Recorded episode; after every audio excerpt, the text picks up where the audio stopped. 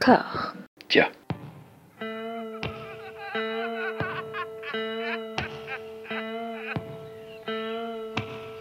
And now for something completely different. Would you like to talk about the meaning of life, darling? Sure, why not? Philosophy for two? Right. Provided the movement never forgets that it is the inalienable right of every man or woman or woman to rid himself or herself or herself. Agreed. Thank you, brother or sister or sister. Where was I? I think you finished. Oh, right. I don't want to talk to you no more, you empty-headed animal food trough whopper. I fart in your general direction. Your mother was a hamster and your father smelt of elderberries. Bonjour et bienvenue à toutes et à tous dans Discordia, le podcast qui tente d'aplanir les débats qui rongent la pop culture de l'intérieur dans une conversation apaisée. On va être très apaisé aujourd'hui. Nous sommes euh, en- en- entre camarades euh, de, de bonne volonté et j'ai la joie de retrouver Anouk. Ça fait tellement longtemps, Anouk, comme ça va? Ah, c'est vrai, ça fait longtemps. Ça passe vite en même temps. Ça va, ça va très bien. Et toi-même, euh, François? Oui, oui, oui, oui, il faut, il faut, il faut que j'insiste, il faut qu'il il faut que tu restes, il faut que tu restes, c'est important. Nous allons parler avec un, un invité spécial d'un d'un cinéaste euh, bah, que tu as découvert pour l'occasion. Euh, J'ai découvert à l'occasion du Hallucination collective il y a 2-3 ans, euh, avec deux de ses films. Et voilà, que du coup, j'ai poursuivi ensuite euh, l'intégrale, et notamment avec le documentaire de notre invité spécial. J'ose pas spoiler, du coup, je sais pas comment présenter les choses. Notre invité, c'est Pascal Alex Vincent, réalisateur du documentaire Satoshi Kon, l'illusionniste. Pascal, comment ça va? Eh bien, ça va, je suis ravi, ravi d'être d'être parmi vous. Voilà. euh, pour parler en plus de Satoshi Kon. Donc, euh, voilà, je pense que c'est une très bonne idée. Alors, tu es un spécialiste, je pense que le mot est lâché, du, du- du- cinéma japonais. C'est quelque chose qui, qui anime ton parcours. Comment tu as rencontré, toi, euh, Satoshi Kon pour la première fois? Alors, il se trouve que j'ai pu voir euh, Perfect Blue lors de sa première sortie. C'était étonnant de voir que, et là je vous parle de la toute fin des années 90, à une époque où le cinéma japonais nous était pas aussi accessible qu'aujourd'hui, pas aussi familier. Eh bien, euh, Perfect Blue fait partie de ces films euh, d'animation japonais qui sont sortis à peu près en même temps que, que leur production japonaise, j'entends, euh, pas très longtemps après. Alors, c'est pas le cas, par exemple, des films de, de studio Ghibli hein, qui ont mis 15 ans à nous parvenir. Ouais. Il faut imaginer que à Ghibli, ils ont fait des, des longs métrages pendant 15 ans avant qu'en France on s'y intéresse. Eh bien, euh, à Madhouse, qui est, le nom du studio qui produit les films de Satoshi Kon, on a pu voir euh, Perfect Blue euh, assez vite en, France, notamment bah, grâce au cinéaste et critique Christophe Gans qui, l'avait repéré et qui a permis au distributeur Metropolitan HK de, de- le sortir en France et en salle en plus. Donc j'ai pu voir Perfect Blue à l'époque, voilà. Et ce qui m'avait intrigué aussi, c'est que c'était un animé interdit au moins de 12 ans, ce qui n'arrive jamais. Moi, je t'avoue, Perfect Blue, on y reviendra, mais sur le moment, ça m'a, ça m'a complètement décontenancé. J'étais très perturbé par l'animation parce que ça racontait par les, les passerelles que je voyais en me disant mais qu'est-ce que ça fait dans un film japonais? C'est complètement fou. J'ai pas revu le film pendant je sais pas peut-être euh, 15 ans. Et en, revoyant euh, ré- récemment je, je m'en rappelais mais pas plan par plan mais je m'en rappelais extrêmement bien et ça m'a marqué. Est-ce que ça a été le cas pour toi aussi? Euh, oui, euh, en fait, c'est un film que j'ai. alors, pour le coup, moi, c'est le contraire. C'est un film que j'ai beaucoup revu euh, ces 20 dernières années euh, parce que j'avais toujours l'impression que quelque chose m'échappait. Euh, le, le- le film est un peu comme une sorte de, de millefeuille, hein, il y a toujours une couche euh, dessous. Et donc, c'est un film un peu inépuisable et, et on n'en fait jamais le tour. Je, je- même encore aujourd'hui, je, dé- je découvre des choses. Alors, c'est pour, le, pour mon documentaire, je l'ai vu, je l'ai beaucoup vu, bien sûr. Mais Oui. voilà, c'est vraiment, vraiment. un, un- un film de- dont on n'a jamais fait le tour et, et ça en fait vraiment un, un objet très très surprenant. Et je ne sais pas si Anouk, Pascal, vous partagez ça, mais à chaque nouvelle œuvre de, Satoshi Kon que je, que, que je découvrais, je me disais, mais il y y a une filmographie absolument immense qui se construit là. Et j'ai l'impression qu'elle a été coupée dans l'œuf, en fait. Que par, sa mort prématurée, on a perdu peut-être une des plus grandes filmographies de l'histoire du cinéma. C'est peut-être déjà le cas, en fait. J'ai découvert tout euh, post-mortem, donc c'est un peu difficile de. Enfin, j'ai pas vécu l'évolution et l'attente. Après, je trouve que c'est pas une critique nécessairement, mais que toutes les œuvres tournent autour de quelque chose qui est assez similaire. Mmh. Donc je suis pas sûre d'avoir vu une évolution vraiment. Alors je les ai pas vus dans l'ordre euh, nécessairement, mais d'avoir vu une évolution avec quelque chose que j'attendrais derrière. J'ai l'impression qu'il y a déjà beaucoup de choses qui ont été dites du, par différents angles et que du coup c'est déjà une œuvre euh, totale et complète par euh, ce qu'elle est euh, sans. Euh, oui, oui, c'est, vrai que, bah, en tout cas, c'est ce qui en fait un auteur, hein, c'est qu'il y a une, une vision et qu'elle se, elle se, elle s'établit, elle se bâtit à travers euh, des films qui sont, euh, alors à chaque fois évidemment, coûtent un peu plus cher, sont de plus en plus ambitieux. Euh, n'oublions pas que Perfect Blue s'est fait vraiment dans une économie de série B. Hein, c'était un film, c'était un tout petit Ouais. film à l'origine, hein, avec une animation parfois euh, un peu rudimentaire, euh, mais voilà, ce qui prouve que, bah, que c'est vraiment un grand film pour le coup, parce qu'on se souvient de ce film. Mais c'est Mm. vrai que Cohn avait euh, été en train de bâtir une œuvre, mais alors ce qui est, ce qui est plus, encore plus intéressant, c'est qu'il en était totalement conscient.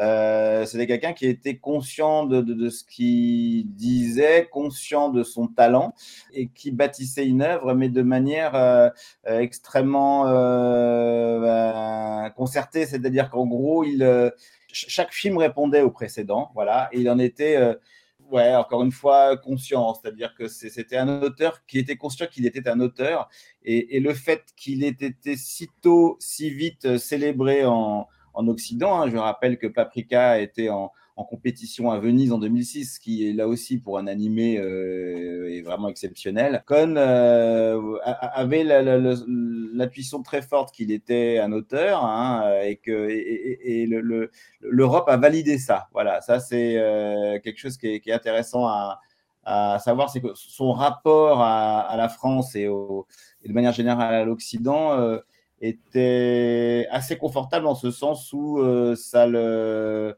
ça lui confirmait que euh, il était un auteur puisque la, la presse occidentale le désignait euh, de cette façon. Mm. Oui, euh, il construisait une œuvre, en effet. Après, je trouve que par exemple, l'arrivée du compositeur euh, Susumu Hirasawa à partir de Paranoia Agent et qui s'est poursuivi sur Paprika, ça a vraiment amené un, un truc en plus. Et qu'il pouvait s'enrichir soit de collaboration, soit justement d'ou- d'ouverture sur l'extérieur et que ça aurait pu atteindre encore euh, d'autres niveaux. Mais c'est peut-être une interprétation, je sais pas. Ah, pas du tout, du tout. C'est très, c'est- exact. En fait, Susumu Hirasawa, en gros, c'est un, des pionniers de l'électro-japonaise. Il est né au début des années 50. C'est un peu le, Jean-Michel Jarre japonais avec des shows énormes, etc. Beaucoup d'albums. Son nouvel album est sorti d'ailleurs euh, l'été dernier. Euh, et ses concerts sont vraiment spectaculaires. Et euh, c'était une des idoles de Satoshi Kon qui, qui écrivait beaucoup en écoutant les, les, les CD de, à l'époque, les CD de, de, de Hirasawa. Et, euh, et, à partir du moment où Hirasawa a accepté de travailler avec Kon, parce qu'il ne faut pas perdre de vue qu'Hirasawa est une très grande star au Japon, euh, l'œuvre de Kon s'en est trouvée euh, tirée vers le haut, elle s'en est trouvée transcendée en vérité, parce que c'était euh, deux univers euh, qui se complétaient euh, pour le meilleur. Hmm. On, on en parlait avec Anouk, le, le générique de Paranoia Agent, par exemple. C'est incroyable. Ah, je oui, sais pas, c'est complètement fou. Quoi. Ça, ça fait des émotions, ça, te, moi, ça me met les poils à chaque fois. C'est vrai que c'est oui, oui, moi je l'adore aussi. Euh, beaucoup d'amis japonais savent veulent chanter. Euh, Mm. et, euh, oui, oui, un générique très très très étonnant. Hein. Le, le, la collaboration Kon Hirasawa euh, a été vraiment merveilleuse. Hein. C'est comment deux de, de, de, personnes qui ne font pas le même métier hein, vont, arriver à produire euh, une œuvre. Quoi. Satoshi Kon, ce serait très différent sans euh, les scores, sans la musique d'Hirasawa, ça c'est sûr. Mmh, bah, Paprika, on y, on y reviendra encore. Qu'est-ce qui t'a fait sauter le pas et décider à réaliser un, un documentaire sur euh, Satoshi Kon? Alors, j'ai beaucoup hésité en vérité, mais c'est parce qu'on est venu me chercher. C'est-à-dire qu'en 2018, euh, le, la famille, le Con et, euh, et ses producteurs euh, avaient pour projet de faire un documentaire commémoratif pour les 10 ans de la disparition de, de Satoshi Kon. Satoshi Kon nous a quittés brutalement, sans crier gare, en août 2010. Et donc, euh, pour août 2020, euh, il était question de, que, que voilà, de, de sortir le, le, au moment de la date anniversaire des 10 ans de sa disparition le film. Bon, hélas, en août 2020, les, les salles de cinémas étaient fermés dans le monde entier à cause de, l'épidémie. C'est dans ces circonstances que le, les, producteurs et la famille de Cohn ont envoyé un, émissaire de Tokyo rencontrer de, des cinéastes potentiels à travers le monde parce qu'ils étaient partis de l'idée qu'ils ne voulaient pas d'un cinéaste japonais. Encore une fois, avec ce, bah, ils savaient que Kon était beaucoup plus considéré en Occident qu'au Japon et, puis, euh, ça les intéressait de, chercher du côté de la France parce que les Japonais savent euh, euh, mieux que quiconque qu'en France, nous, envisageons l'histoire du cinéma par le prisme des auteurs, ce qui n'est pas forcément le cas au Japon et n'est pas forcément le cas aux États-Unis. C'est-à-dire le, le cinéma est une industrie fabriquée par des auteurs, ça c'est un concept français. Et, du coup, bah, ils se sont euh, baladé euh, ici et là pour trouver un réal. Et un jour, en juillet 2018, j'ai reçu un mail euh, de gens que je ne connaissais pas, donc de japonais, qui me dit on vient à Paris voilà bientôt. Est-ce qu'on peut vous rencontrer? Donc je les ai rencontrés dans un café. Ils m'ont dit voilà, on est les producteurs de, Satoshi Kon et on aimerait, on cherche quelqu'un pour faire le documentaire. Alors on vous prévient, on voit d'autres personnes, etc. Mais voilà, pourquoi pas vous? Et, j'ai su que euh, j'aurais le job euh, quand je leur ai dit que j'étais prof à la fac, ce que je suis. J'enseigne l'histoire du cinéma japonais à, Paris 3. Et, euh, et là, j'ai compris que c'était ça qu'ils cherchaient parce qu'ils étaient obsédés par le fait que le film soit un Satoshi Kon pour débutants, Satoshi Kon for beginners, comme il me disait. Il voulait surtout pas d'un film qui soit les spécialistes partent aux spécialistes, seuls les vrais savent, etc. Euh, comme ils m'ont dit, ça m'a beaucoup fait rire. Il y a les forums pour ça, il y a les forums pour, Internet pour ça.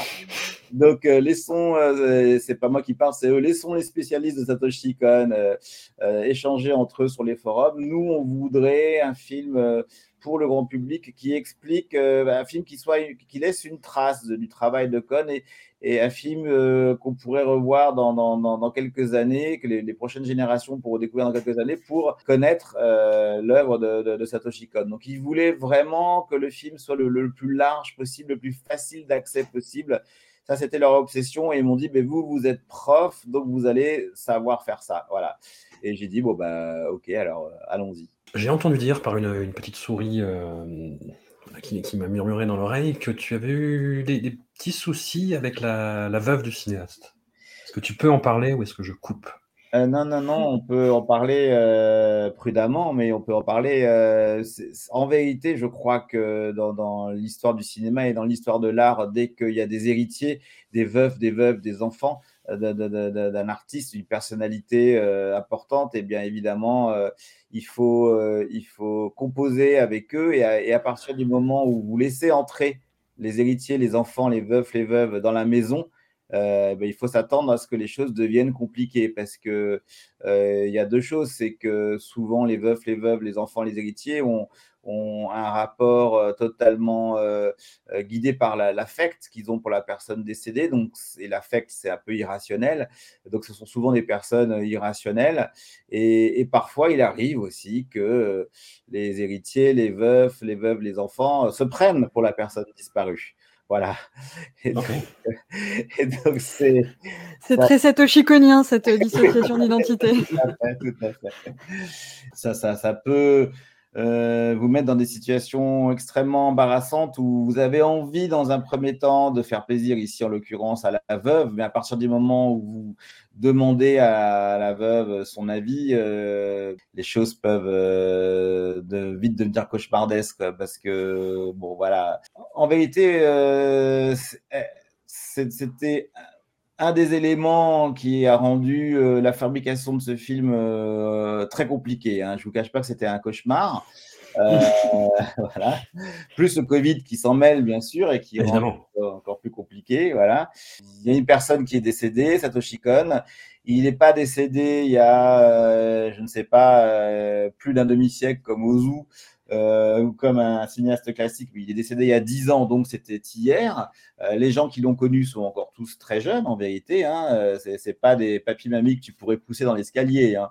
Non, voilà, c'est des gens encore extrêmement vifs, alertes.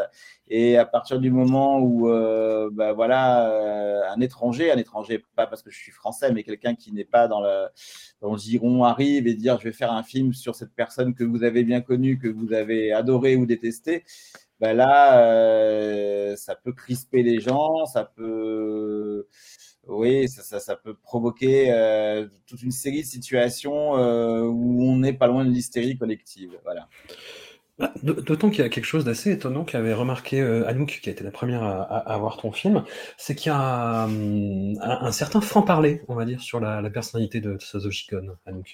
Euh, oui, bah moi j'ai eu la chance de voir le film effectivement au Zola à Villeurbanne en présence de Pascal Alex Vincent. Et autant le documentaire est super. Hein. Moi à ce moment-là j'avais vu que euh, la moitié, je crois, de, de l'œuvre qui est présentée. Et euh, donc je voyais bien que sur les films que je connaissais, euh, ça, ça, introduisait bien. Et puis sur les autres, ça donnait vraiment bien envie de voir l'œuvre. Le, le, donc voilà, encore bravo pour ce pour cet excellent documentaire qui s'adresse effectivement à tous.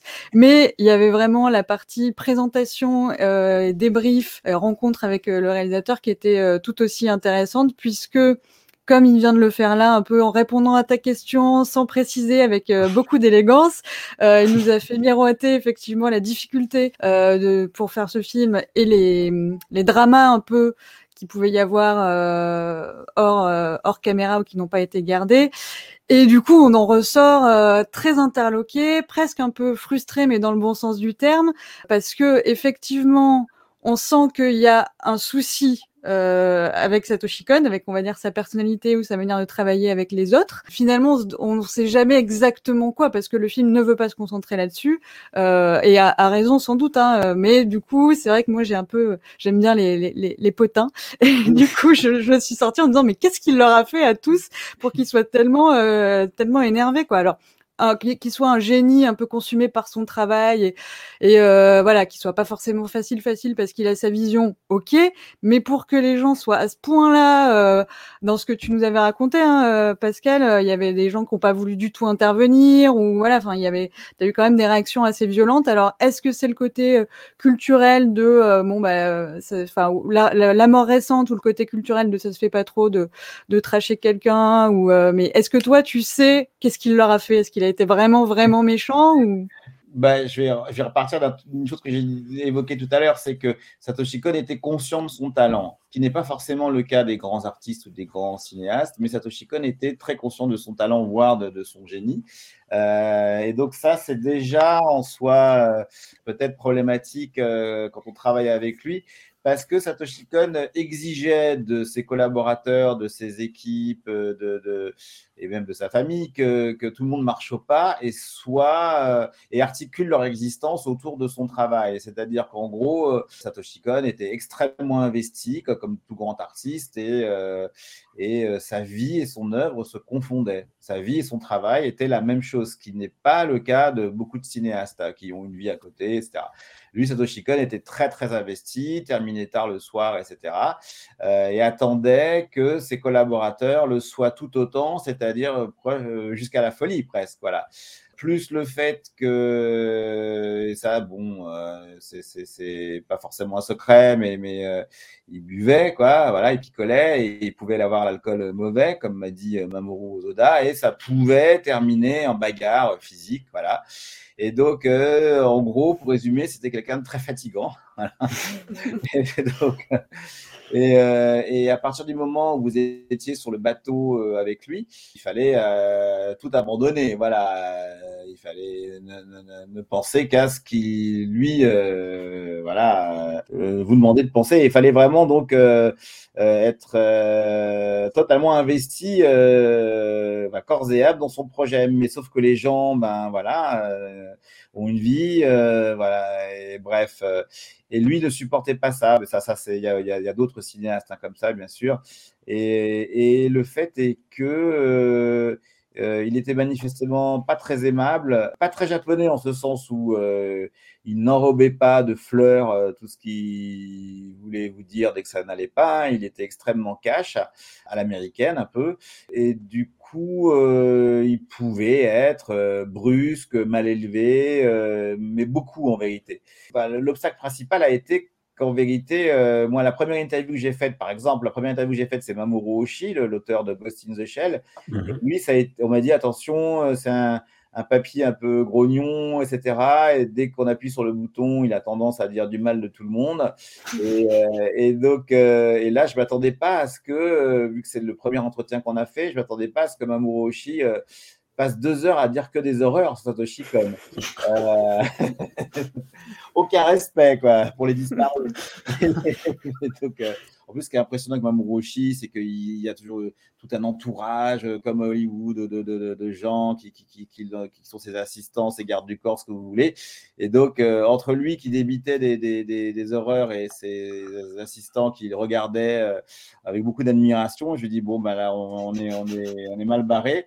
Et puis, ben, mon autre surprise a été que les autres personnes interviewées étaient plus modérées, mais étaient quand même sur le même mode. C'est-à-dire qu'en gros, et pour conclure, j'aurais pu faire un film avec que des gens qui, qui bitchaient, qui disaient du mal de Satoshi Kon. Hein. C'était facile de faire ce film-là, en vérité.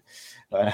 Et en salle de montage, on s'est beaucoup posé la question. La première, euh, le premier réflexe des, des, des producteurs du, du, documentaire a été de, de m'évacuer, il n'y a pas d'autre mot, de m'évacuer sur Paris pour échapper à la veuve. Tu euh, étais exfiltré, quoi. exfiltré, voilà.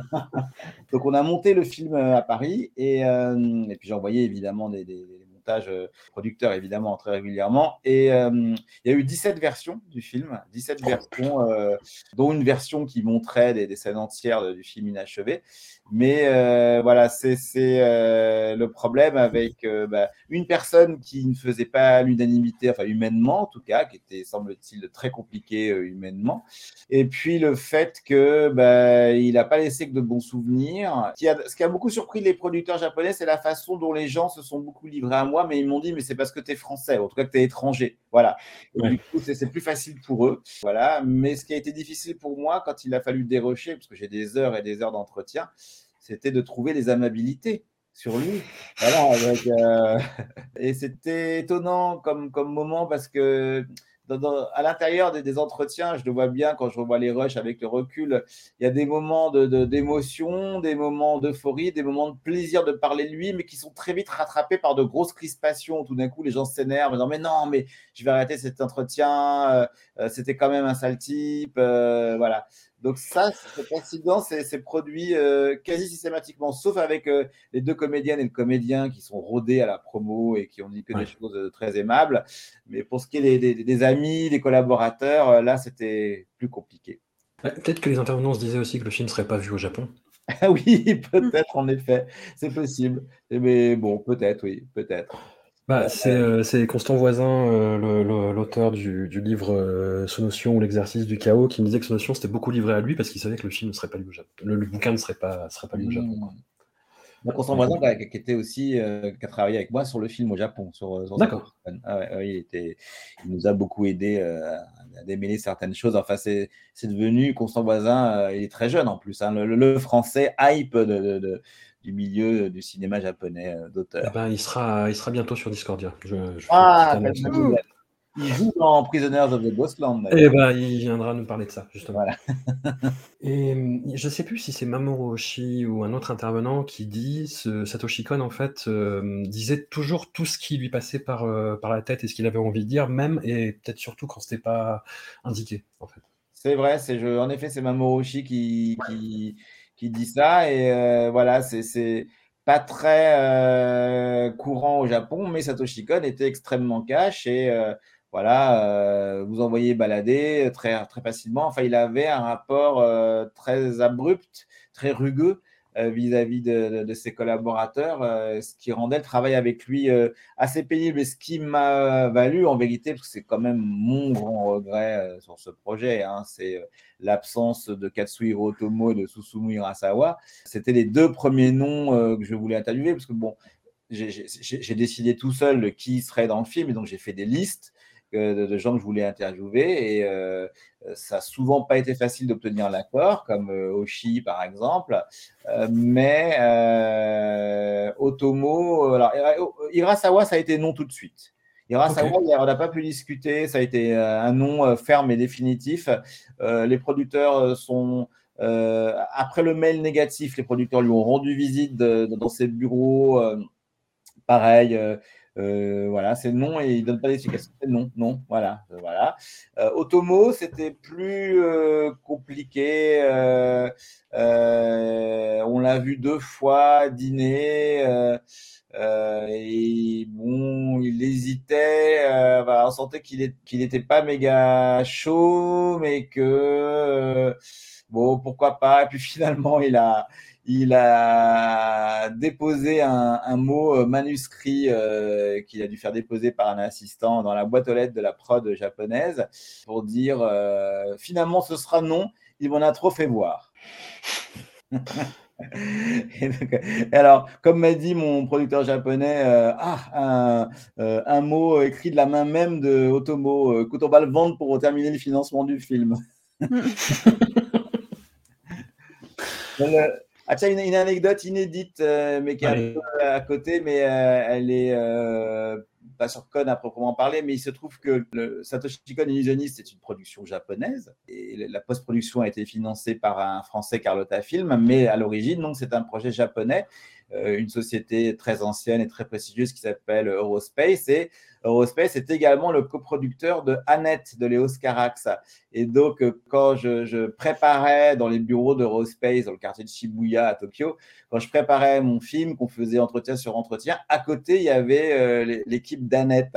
Et en vérité, j'étais tellement euh, excité par Annette, dont on ne savait rien à l'époque, que pendant la réunion, à chaque fois que la porte de Annette s'ouvrait, j'essayais de voir ce qui se faisait parce que je voyais bien qu'il y avait la poupée, etc. Voilà. J'avais euh, envie de rebondir sur ce que disait euh, Pascal avec Vincent sur Perfect Blue. Il disait, euh, je l'ai vu plein de fois, j'avais à chaque fois l'impression que quelque chose m'échappait. Et je trouve ça très juste dans ce que ça, enfin, dans le lien qu'il y a, qu'il peut y avoir dans ces films entre le sujet des films, la forme qu'ils prennent et la position dans laquelle ça met le spectateur. C'est-à-dire que souvent, dans, euh, un des points euh, communs entre euh, les différentes ouais, séries ou films que qu'on a vus, c'est des personnages qui qui courent après quelque chose ou quelque chose leur échappe, voire eux-mêmes, enfin la, réalité leur échappe, échappe ou ils s'échappent à eux-mêmes, et ça nous met un peu dans cette position. Et il y a ce donc il y, a cette histoire de oui courir après quelque chose, courir après une clé, et il y a ce rapport à la folie où là tu parlais du générique de, de à John tout à l'heure, il te met déjà dans un état où le réel est complètement en train de se déliter, euh, ce qui est le sujet euh, même de, de, la série quoi. Donc euh, donc cette, articulation entre euh, entre ouais la forme, le sujet et l'effet que ça produit sur le spectateur est vraiment vraiment assez forte dans, dans les différents films en fait, quasiment sur tous. C'est vrai, c'est vrai que c'est le, le, le, terreau de, de Satoshi Kon. Après, derrière toutes les œuvres, il y a forcément d'autres œuvres préexistantes. Je, je, pense que tous les cinéastes, euh, mais c'est normal, c'est le principe de l'art, sont, sont l'héritage de quelque chose. Et en vérité, Satoshi Kon, euh, il doit beaucoup à Susumu Hirasawa, voilà, qui a fait encore une fois beaucoup d'albums et euh, il chante hein, aussi Hirasawa avec des, des, des, des, textes un peu cryptiques, mais aussi l'auteur de SF qui s'appelle Yasutaka Tsutsui, qui est très âgé maintenant, mais qui apparaît dans le documentaire. Et en fait, toute l'œuvre de Kohn est déjà dans les romans de, de, Tsutsui, hein, qui a donc essentiellement publié dans les années 70 et 80, qui est un auteur de SF. Et, euh, et voilà, ce fameux Tsutsui, qui est, une, star hein, au Japon, c'est à lui que Kohn doit beaucoup de son univers, en vérité. Ah, ici, peut-être une question ici. Pourquoi l'illusionniste? Qu'est-ce qui, qu'est-ce a fait? C'était, C'est toi qui as choisi le titre ou pas? On a beaucoup euh, cherché un titre, en vérité. Euh, longtemps, j'avais appelé ça la, machine à rêve en référence à Dreaming Machine, son film inachevé, mais euh, la veuve s'y est opposée. Et donc, euh, euh, ben, voilà, donc on a, il y a un livre anglais euh, d'un journaliste qui est également interviewé dans le documentaire qui s'appelle Satoshi Kon the Illusionist. Et je me suis dit que ça ferait un bon titre pour le, le, documentaire. Donc, on a demandé l'autorisation. Mais voilà, il, voilà, il s'en explique très bien dans le, dans le film. Hein, c'est le, maître de l'illusion, c'est-à-dire que euh, réalité et, euh, comment dire, et monde virtuel se confondent. Hein, on ne sait pas qu'est-ce qui est vrai, qu'est-ce qui n'est pas vrai, et finalement, ça n'a pas d'importance. Voilà. J'aime beaucoup cette, cette idée que, que, Satoshi Kon, dans une interview que j'avais retrouvée en cherchant, formule plutôt bien. Il dit que dans la vie, on a au moins au moins euh, trois vies. C'est-à-dire qu'on a notre vie euh, IRL, in real life, notre vie de tous les jours. Voilà. Ensuite, on a la vie qu'on a euh, quand on rêve, qui est une vie immense, hein, où il se passe plein de choses. C'est une autre vie que nous avons. La nuit, nous rêvons, et c'est une autre vie, une deuxième vie qu'on a. Et maintenant, on a une troisième vie, qui est la vie de nos avatars sur les réseaux sociaux, la, vie que nous donnons à voir sur les réseaux sociaux, qui n'est ni celle que nous rêvons, ni vraiment celle que nous vivons. Et donc, euh, eh bien, ces trois niveaux de vie, hein, comme je vous parlais du, principe du millefeuille tout à l'heure, eh bien, ces trois niveaux de vie euh, cohabitent. Et ça, je trouve incroyable que c'est déjà dans Perfect Blue qui date de, de 97. 97, hein, rappelez-vous, euh, on, découvrait Internet. Hein. Et bah, Satoshi Kon, euh, mais en vérité, euh, Tutsui, l'auteur, le, romancier, voit ça avant, avant tout le monde. Oui, non, c'est assez fort. La, façon qu'il a de décrire un harceleur tel qu'on connaît et reconnaît plus le phénomène maintenant, en fait. C'est en 97 euh, assez visionnaire. mais on attaque. Hein. On, part, on commence avec Perfect Blue. Donc, à l'époque, moi, j'étais frappé parce que j'étais beaucoup euh, versé dans ce cinéma-là, mais par les similitudes avec De Palma, que beaucoup de gens ont, relevé. Mais euh, à, la revoyure, le film a vraiment sa propre identité, son, sa propre façon d'amener les thématiques du double, du cauchemar, des entremêlements de réalité. Enfin, c'est déjà extrêmement puissant, hein, Perfect Blue. Tout à fait, c'est incroyable de se dire que c'est un premier film. Là, pour le coup, c'est l'adaptation d'un roman euh, assez cheap, euh, enfin voilà, pas, passionnant, mais il, le savait. Et il en a fait euh, une œuvre totalement dingue. Et ce qui est encore plus dingue, c'est que c'était pas a priori destiné au cinéma, hein. c'était un OAV à l'origine, voilà, destiné au marché vidéo, qui est finalement sorti en salle, qui est passé assez inaperçu au Japon jusqu'à ce que l'Occident dise Mais attendez, les amis, il y a un il y a un auteur là. Donc euh, voilà, mais euh, c'est vrai que euh, c'est un coup de maître et un coup de maître fauché en plus. C'est un film fauché, ça se voit, mais c'est génial. Anouk, Perfect Blue, ton J'ai pas vu que c'était fauché, moi.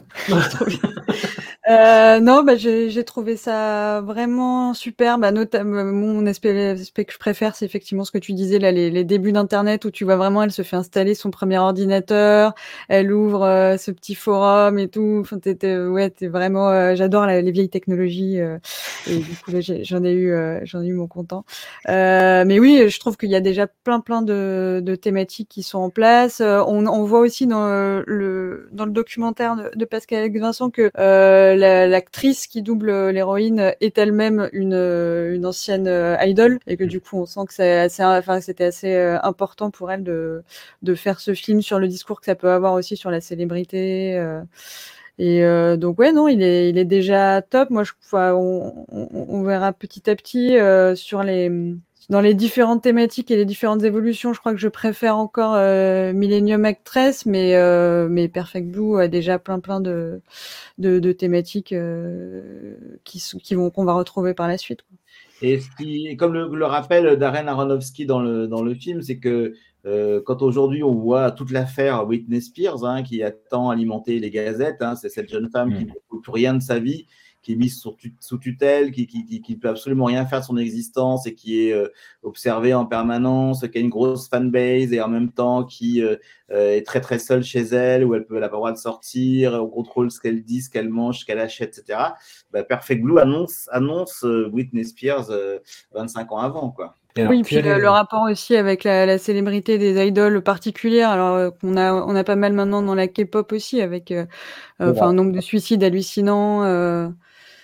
Et ouais, je pense que vraiment, c'est cette idée d'avoir ce personnage qui devient une dissociée de toi, mais en même temps que t'incarnes et que tout le monde attend de voir quand il te voit, enfin, et de se perdre là-dedans. Euh, je pense que oui, c'était. Alors, je sais pas si c'était euh, prémonitoire parce que ça existait déjà à l'époque, mais effectivement, c'est très bien vu et c'est toujours d'actualité, ouais, c'est clair. Et Darren Aronofsky, qui est, que tu allais interviewer, parce que c'est un des cinéastes qui se réclame vraiment et ouvertement de Satoshi Kon, des Perfect Blue, dont il a emprunté, euh, alors je sais pas dans quelle mesure vraiment, mais euh, il y, a polémique et Satoshi Kon a aimé bien jouer avec cette polémique des plans euh, de Perfect Blue pour Requiem for a Dream.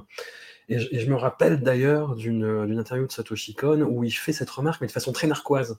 Genre, ah, c'est marrant, ça ressemble. Enfin, et où tu sens quelque chose de désagréable un peu dans, dans, le personnage et dans son rapport à ça, justement, et dans cette conscience bah, de, de, son génie, quoi, comme tu le disais, Pascal. Mais ça, c'est euh, en effet que ben, on, on, trouve cet entretien en effet sur, sur les réseaux, enfin sur, sur Internet, où Satoshi Kon ironise euh, ouais. sur le fait que Aronofsky. Euh, c'est là qu'on voit qu'il est un peu gonflé, euh, Satoshi Kon. Aronofsky, dans mon documentaire, dit mais ouais, mais on, on a dealé ça ensemble. C'est, il a, voilà, c'était pas une, il l'a pas découvert en voyant Requiem for a Dream. On a échangé, et d'ailleurs ils se connaissaient, hein, ils se sont rencontrés plusieurs fois au Japon et euh, ils ont euh, voilà échangé par mail sur cette affaire. Euh, avant enfin avant même que Aronofsky tourne Requiem for a Dream donc mm. voilà. Est-ce que c'était reposant d'interviewer Aronofsky après tous ces antagonismes au Japon on va dire?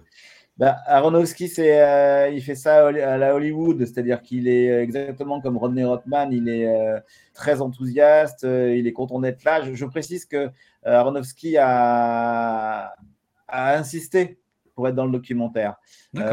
et en fait, c'est le, le paradoxalement, c'est l'épidémie de, de, la Covid qui, qui, nous a permis de l'avoir, puisque si on avait dû livrer le film aux salles euh, pour août 2020, comme, comme le projet le voulait euh, au départ.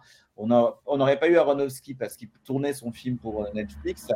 Et, parce que le tournage du documentaire a été interrompu pendant un an, euh, on a pu avoir Aronofsky, qui est le dernier entretien qu'on a mené. Euh, voilà, et donc ça, c'était, cool. Mais euh, l'avantage des cinéastes hollywoodiens, c'est qu'ils ont tellement l'habitude de faire de la promo et d'être euh, voilà, naturellement enthousiastes pour vendre leur, leur salade que c'était super agréable d'interviewer Aronofsky, qui est pour le coup un, vrai cinéphile, qui est, est l'archétype de l'intello new-yorkais, parce qu'il vit à New York, il vit et travaille à New York. Et euh, voilà, c'est euh, un interlocuteur très agréable, euh, Aronofsky. mais par contre, il y a, a d'autres cinéastes occidentaux que j'aurais rêvé d'avoir et où ça s'est presque fait. il y a Guillermo del Toro qui a dit oui tout de suite.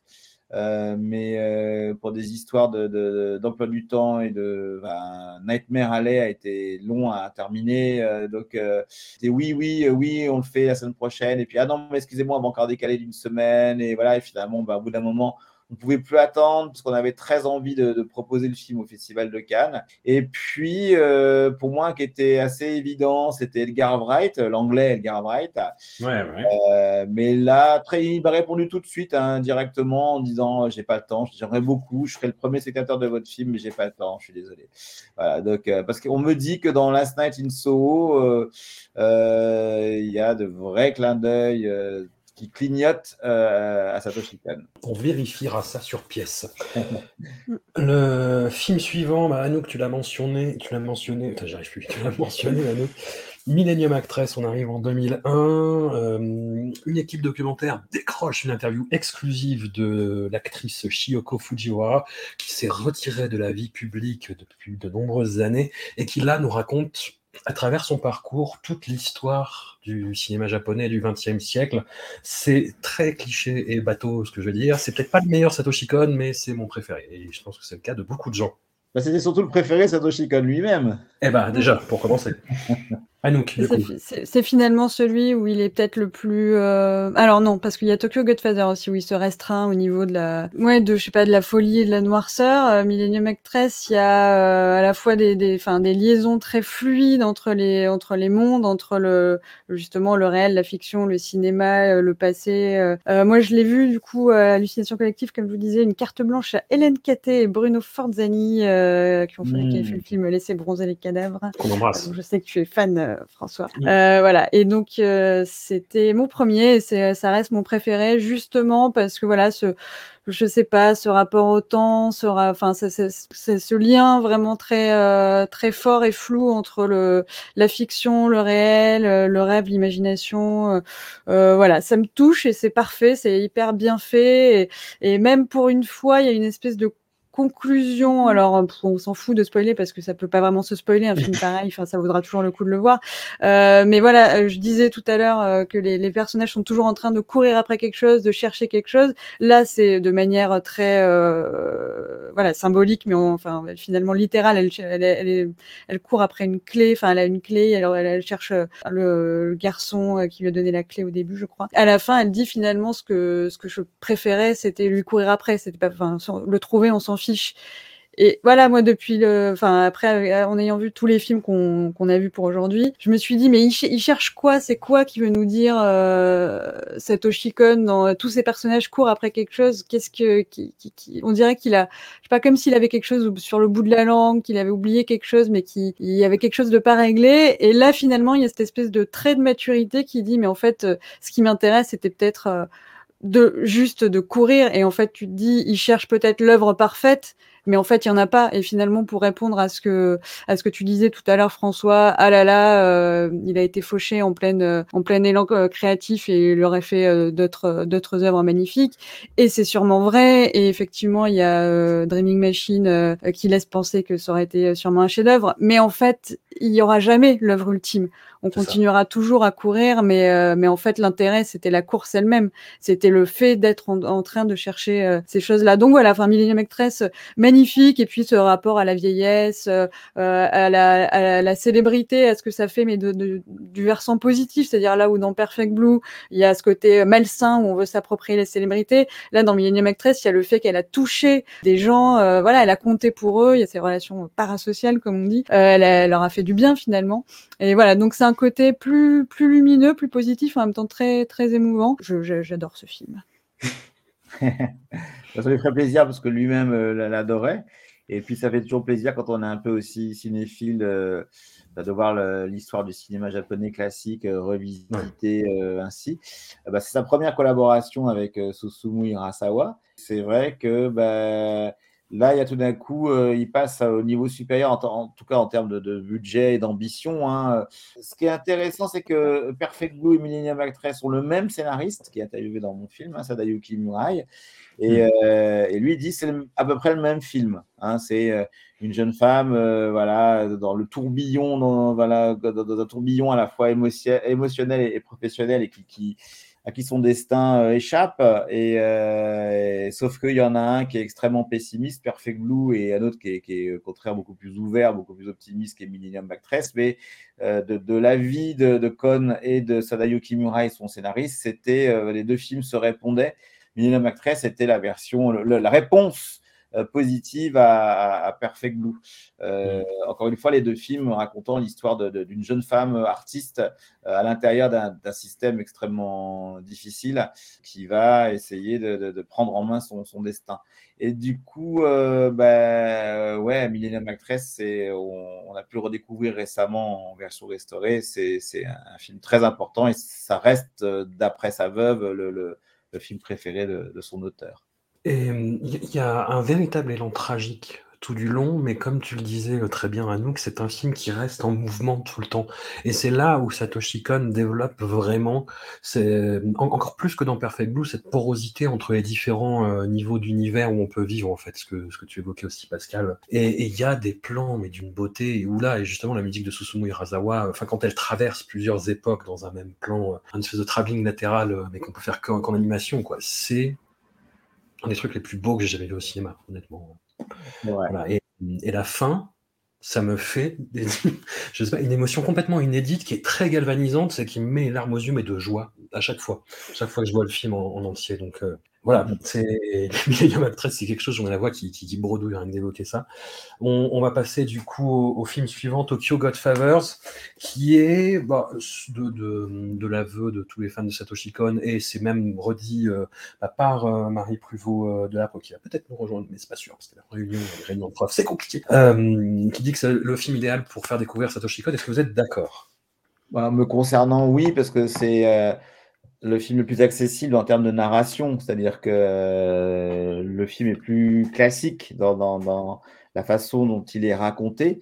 Et puis, il y a un côté conte de Noël euh, très plaisant. Moi, c'est un film que j'adore, attention. hein. Et donc, c'est, Mm. euh, voilà, c'est, euh, ouais, un film le film le plus accessible, on va dire. Du coup, est-ce que c'est vraiment le meilleur euh, pour faire découvrir dans le sens où il ressemble quand même assez peu au reste?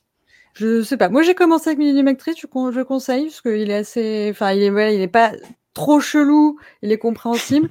mais Tokyo Godfather est très bien, mais c'est plus euh, un film. Vous avez déjà vu un Satoshi Kon, vous êtes convaincu et voilà, vous avez un truc à regarder en famille avec euh, effectivement les enfants, les trucs. Voilà. Mm. Film de Noël, quoi. Ça. On peut voir le reste? Non. Mais voilà. À, à- à voir avec les enfants, c'est compliqué, Satoshi Kon. Euh, mais- celui-là. Oui, voilà, Oui, sauf celui-là. Et en plus, c'est hum, quelque chose qui, qui, qui- c'est un film qui par sa thématique, donc c'est c'est trois euh, sans domicile fixe, euh, très différents les uns des autres, qui euh, recueillent un bébé qui a été abandonné, et à partir de là euh, commencent des tribulations dans la ville de Tokyo. Et hum, il y a le thème de la famille recomposée en fait, qui va revenir dans Paranoia Agent et bon, forme- sous une forme un petit peu plus baroque, on va dire, explosée dans Paprika. Mais c'est quelque chose qui revient dans son cinéma et qui est très touchant. L'épisode de Paranoia Agent où il y a la famille recomposée de, de gens qui veulent se suicider, c'est euh, peut-être un de ceux qui me, voilà, que je trouve le, le plus intéressant, le plus à vif. C'est l'épisode dont, euh, dont on se souvient souvent hein, quand on est Ouais. de Paranoia Agent, c'est celui-ci. hein. Euh, je crois qu'il y a un classement sur IMDB ou ailleurs euh, des, des épisodes, des 13 épisodes de Paranoia Agent, voilà le classement, et c'est celui-ci qui arrive, je crois, numéro un dans les. Enfin, bon. Ouais, donc il n'y a pas que de l'énergie négative dans son cinéma, même si c'est ce qu'on re- ce qu'on retient forcément. Paranoia Agent, bah, pour y venir, du coup, euh, bah, ça, son seul format sériel, mais c'est très tar- tarte à la crème ce que je veux dire, qui pourrait, voilà, vu, les uns et les autres, être un très long métrage et qui se tient en fait de bout en bout, même si c'est des histoires différentes. Vous parliez dans, Perfect Blue bah, de, ce côté un petit peu visionnaire. Dans Paranoia Agent, on a une euh, étude de- du phénomène d'hystérie collective avec euh, le- une fake news en fait qui se répand et qui se matérialise quasi physiquement en fait dans, la population et je, trouve la série complètement dingue de ce niveau-là en plus des thématiques très très très très adultes euh, et très vénères souvent qu'elle aborde C'est- euh, une très très très grande ambition, à la fois narrative et formelle. hein. Alors moi, je ne vous cache pas, c'est moi de toute l'œuvre de Satoshi Kon, c'est vraiment ce que je préfère, hein, c'est Paranoia Agent. Euh, la série est dingue, mais vraiment dingue. C'est une série courte, hein, 13 épisodes de 26 minutes. Euh, et il y a cette idée que bah, Satoshi Kon n'a pas dirigé tous les épisodes, hein, il en a dirigé trois, je crois. Le premier, le dernier et un au milieu, mais c'était quand même lui qui, était le chef d'orchestre. Et euh, on peut constater que chaque épisode a, son esthétique propre, son rythme propre, son ton propre, mais ça reste extrêmement cohérent parce que c'est Satoshi Kon qui, dirige tout ça. Et le, j'allais dire le film, mais la, série est vraiment, vraiment dingue. C'est-à-dire que euh, c'est une série constamment surprenante, mais constamment qui ose énormément de choses. Aujourd'hui, ce serait évidemment infaisable, là, où les choses sont très, très formatées, mais du coup, euh, il est presque en roue libre, mais pour notre plus grand plaisir. hein. C'est une série vraiment, vraiment dingue. Il était, euh, de, de- de la vie de sa veuve, euh, très impressionné par la série Twin Peaks euh, de David Lynch et il voulait, euh, bah, comment dire, c'est Twin Peaks qui l'a autorisé à faire ça. C'est-à-dire qu'il s'est dit, bon, bah, si on peut faire Twin Peaks, je peux faire Paranoia Agent et c'est en gardant Twin Peaks en, en tête qu'il est parti faire euh, cette série euh, totalement délirante. alors nous sommes rejoints par euh, Marie Pruvot de l'Apre ça recule le moment à nous où tu Salut, devoir parler de Paranoia Agent Merci, ça va par exemple. Et voilà, c'est les aléas du, du direct différé. Bonjour Marie, bienvenue parmi nous, intervenante donc dans le film de, de Pascal. Tout à fait, bonjour, merci euh, de Bonjour. m'accueillir. Coucou Pascal, coucou Anouk. Alors on a déjà bien avancé dans, dans, dans la filmo de Satoshi Kon, on en était à Paranoia Agent. Est-ce que, bon, on, on va revenir en arrière euh, parce que fuck la, la chronologie, on parle de Satoshi Kon après tout, euh, voilà. C'est ce qu'il aurait voulu, c'est ce qu'il aurait voulu. Et du coup, euh, Marie, est-ce que tu peux nous parler de, de ton rapport à, à Satoshi Kon et comment tu t'es retrouvée dans le, le documentaire de Pascal? Oui, je me suis retrouvée dans le documentaire, euh, je pense un peu par présence euh, concomitante à, à Paris 3 et j'ai fini par voir le film un peu euh, en retard et je me suis dit que peut-être j'aurais dû un peu mieux me coiffer si j'avais su que le film allait être aussi largement diffusé. Euh, non, blague à part, euh, c'est un cinéaste qui est euh, à la fois important pour moi et important pour le travail que je faisais à l'époque à, à l'université, parce que vous en avez sûrement déjà parlé, c'est quelqu'un qui a vraiment participé à la phase de reconnaissance de l'animation japonaise en France.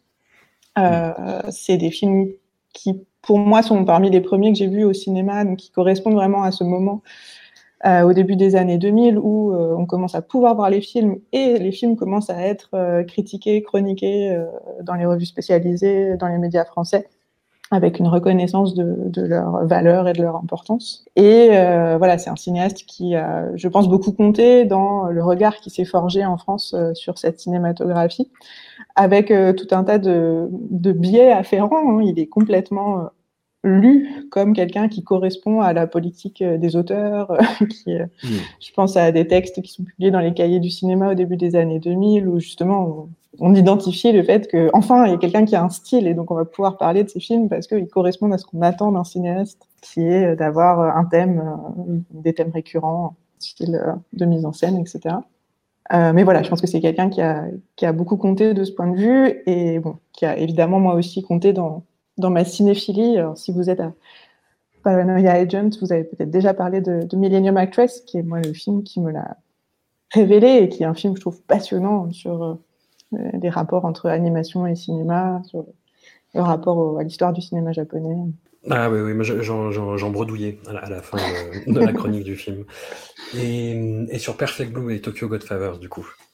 Perfect Blue, c'est un film qui euh, vient euh, un peu exploser hein, finalement tout, tout ce qu'on attend, euh, tout ce qu'on connaît euh, de, de l'animation euh, sur le grand écran. Parce que c'est un film qui a eu beaucoup de répercussions. Alors on voit dans le documentaire de, Pascal Alex à quel point c'est un film qui n'a pas été facile à mettre en place, à quel point il n'a pas forcément apporté la reconnaissance, en tout cas économique, attendue par par Madhouse. Et en même temps, voilà, pour moi c'est vraiment un film qui marquant dans la, tentative de l'animation de, sortir d'un certain nombre de carcans dans lesquels elle a pu être euh, enfermée. Donc de ce point de vue, c'est absolument fondamental. Et euh, sa forme est, je trouve, totalement euh, passionnante à la fois dans, l'usage même de l'animation, puisqu'on a euh, cette espèce de mélange entre euh, euh, des personnages qui vont être euh, animés de façon très fluide, en même temps des, des fonds qui sont parfois très fixes. Enfin, il y a vraiment toute une intelligence de l'usage euh, du médium qui est, assez fascinant. Plus je revois le film, plus je me dis qu'il est, il est plein de- d'idées, de, de mise en scène et d'animation absolument incroyables. Tout ce qui est très bien euh, mis en valeur dans, dans le film, cette euh, thématique dont s'empare euh, Satoshi Kon et qui est très contemporaine pour le public japonais, mais qui est tellement peu connue ailleurs que forcément le, film se, fait aussi euh, euh, porteur de toute une réflexion sur, euh, sur les médias, sur les, sur les personnages créés pour les médias et leur exposition, qui est, je trouve, encore d'une force assez, assez incroyable. Et bah, j'ai grandi un petit peu euh, avec les grands classiques de l'animation japonaise pendant les années euh, 90. Et que, comme je disais, Perfect Blue m'a un peu hum, déstabilisé. J'en avais un souvenir d'un grand statisme, en fait, de- avec très peu d'animation. Et à la revoyure, c'est beaucoup plus euh, subtil que dans mon souvenir. Effecti- Effectivement, il y a, y a des arrière-plans fixes ou parfois le premier plan. Enfin, il y a toujours euh, que- quelque chose d'a- d'assez fin et d'a- et d'assez fou et que hum, j'avais pas l'habitude de voir en fait dans l'animation japonaise. Euh, toi, c'est ta, ta spécialité justement les techniques d'animation. Est-ce que le film tranche vraiment par rapport à un vécu ou est-ce est-ce qu'il y a des sources d'inspiration euh, dans, dans cette façon justement d'animer? Oui, alors euh, c'est en effet un film qui se réempare euh, de techniques euh, liées à la, aux limitations du, du médium. hein. Il y a- je ne sais pas si vous avez un peu en tête, par exemple, le, le début du film avec le concert de, de Cham. Il y a une sorte de mélange entre euh, les mouvements très vifs euh, des, des chanteuses danseuses sur scène, un public qui est quasiment entièrement statique. C'est vraiment du décor quasiment pas animé et quelques personnages qui vont s'animer euh, dans euh, cette foule, ce qui produit quelque chose de, de très intéressant parce que justement on singularise euh, des, des personnages secondaires dans la foule. Il y a un usage des, des boucles d'animation, donc des, des petits morceaux d'animation qui vont se répéter, qui est extrêmement intéressant aussi parce que c'est c'est une technique très ancienne hein, qui qu'on connaît tous à travers le cartoon. Si vous pensez au cartoon, c'est des boucles d'animation quasiment en permanence et qui là est utilisé pour donner de la vie à des éléments d'arrière-plan. Et tout ça, euh, Kon le reprend euh, de toute une histoire de l'animation japonaise, alors qui n'est pas forcément en effet celle des, euh, des longs métrages pour le cinéma, qui sont plutôt conçus dans l'idée qu'on va essayer de d'en faire des, des vitrines d'une très grande euh, attention à la qualité de l'animation, aux détails, etc. Mais plutôt du côté de l'animation télévisée, qui, elle, s'est complètement construite autour de, de, toute cette, de tout ce langage, des techniques d'animation, les images immobiles dans lesquelles on va intégrer des, des, éléments fixes, les décors animés, toutes ces choses qui sont beaucoup moins difficiles à produire que de l'animation disneyenne, mais qui en même temps vont donner des éléments de, de mouvement dans des plans parfois très fixes. Il y a, il y a des, Hmm. des plans incroyables dans Perfect Blue, euh, dans les transports, Qui jouent très bien là-dessus, avec euh, simplement des plans défilants ou des, mouvements de caméra sur des images fixes.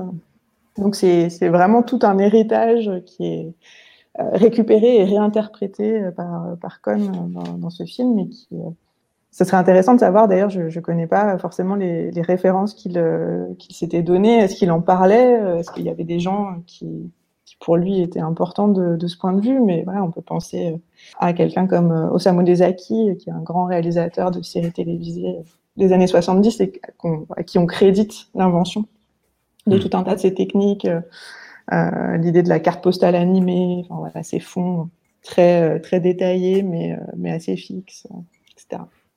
Alors, est-ce que ce sont des choix euh, vraiment d'économie pour un premier long métrage euh, qui s'est fait euh, difficilement? Parce que c'est des choses qu'on va retrouver par la suite dans des œuvres où Satoshi Kon a pour le coup bah, plus le moyen de ses ambitions et où il développe cette composition, ces superpositions de niveaux de réalité et qui donne des images d'une richesse absolue où il y a un nombre mais incroyable d'éléments à l'écran et où tout est lisible et où tout est clair et où tout fait sens. Est-ce qu'il utilise encore ces vieilles techniques, enfin, ces, techniques classiques, on va dire traditionnelles? Est-ce qu'il passe à autre chose à partir de Millennium Actress Je pense en effet qu'on est face à quelqu'un qui a complètement dépassé la question des contraintes euh, matérielles. Ouais. Alors, euh, bon, euh, on voit bien dans le film de, de Pascal Alex que ça se fait parfois au détriment de, de- des qualités, de, de la- des conditions de travail de ses euh, collaborateurs et collaboratrices.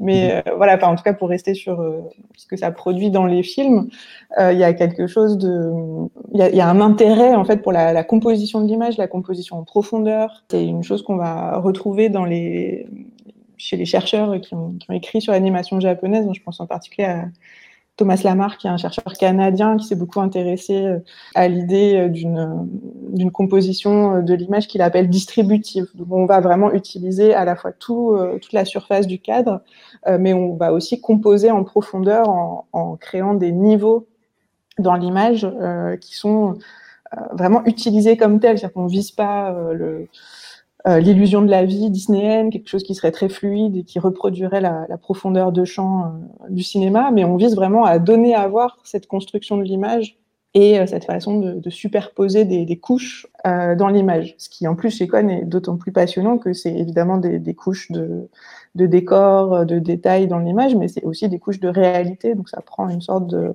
euh, de sens extrêmement fort. Euh, Dans Millennium Actress, euh, c'est juste euh, euh, omniprésent. Enfin, euh, L'usage des, des transitions pour passer d'une époque à l'autre, euh, qui joue totalement sur justement le- la recomposition d'une image euh, et le, le transfert euh, de- d'un personnage d'un décor à l'autre. Enfin, euh, on, on voit euh, qu'il a euh, presque euh, narrativisé finalement euh, des, Ouais. des formes euh, cinématographiques euh, pour en faire le, le cœur de, de ses films. Est-ce que, alors, je vais m'expliquer, mais est-ce qu'on peut qualifier Tokyo Godfathers de son équivalent de Zodiac de David Fincher, c'est-à-dire que la virtuosité devient un peu invisible et s'intègre de façon fluide à l'ensemble? Hmm. C'est un drôle de film, Tokyo Godfather. Ouais, ouais, ouais. D'ailleurs, euh, il est un peu mal aimé parfois, enfin, ou en tout cas, il est adoré ou un peu laissé. Enfin, on ne sait pas trop quoi en faire Hmm. de ce film. Il, il défie un petit peu euh, nos catégories. Peut-être, alors je sais pas si Pascal Alex, tu seras d'accord avec ça, mais je me demande si finalement c'est pas un film dans lequel euh, Satoshi Kon s'est un peu plus glissé dans le moule du réalisateur d'animation euh, japonais, puisqu'on on a cette idée de redonner de la place aux animateurs, de, de tro- retrouver leur style. euh, tout la- le passage dans le documentaire sur quand le, décorateur euh, raconte tout son travail, enfin, on, retrouve quand même un peu cette dimension de travail collectif où on réintègre des éléments extérieurs et en même temps c'est le film de la maîtrise et le, film du contrôle créatif par excellence. Euh, donc c'est oui c'est un film qui réunit un peu des, éléments assez euh, contradictoires jusqu'à en effet euh, peut-être euh, rendre un peu transparent tout le, travail de contrôle exercé par, par Con, qui est vraiment dans les différents modèles, on va dire, de production de l'animation au Japon, un peu le modèle de, du réalisateur tyrannique, hein, on va pas se mentir. Est-ce que, est que, je peux le dire parce qu'on l'a pas encore dit Tokyo est un personnage. c'est vrai.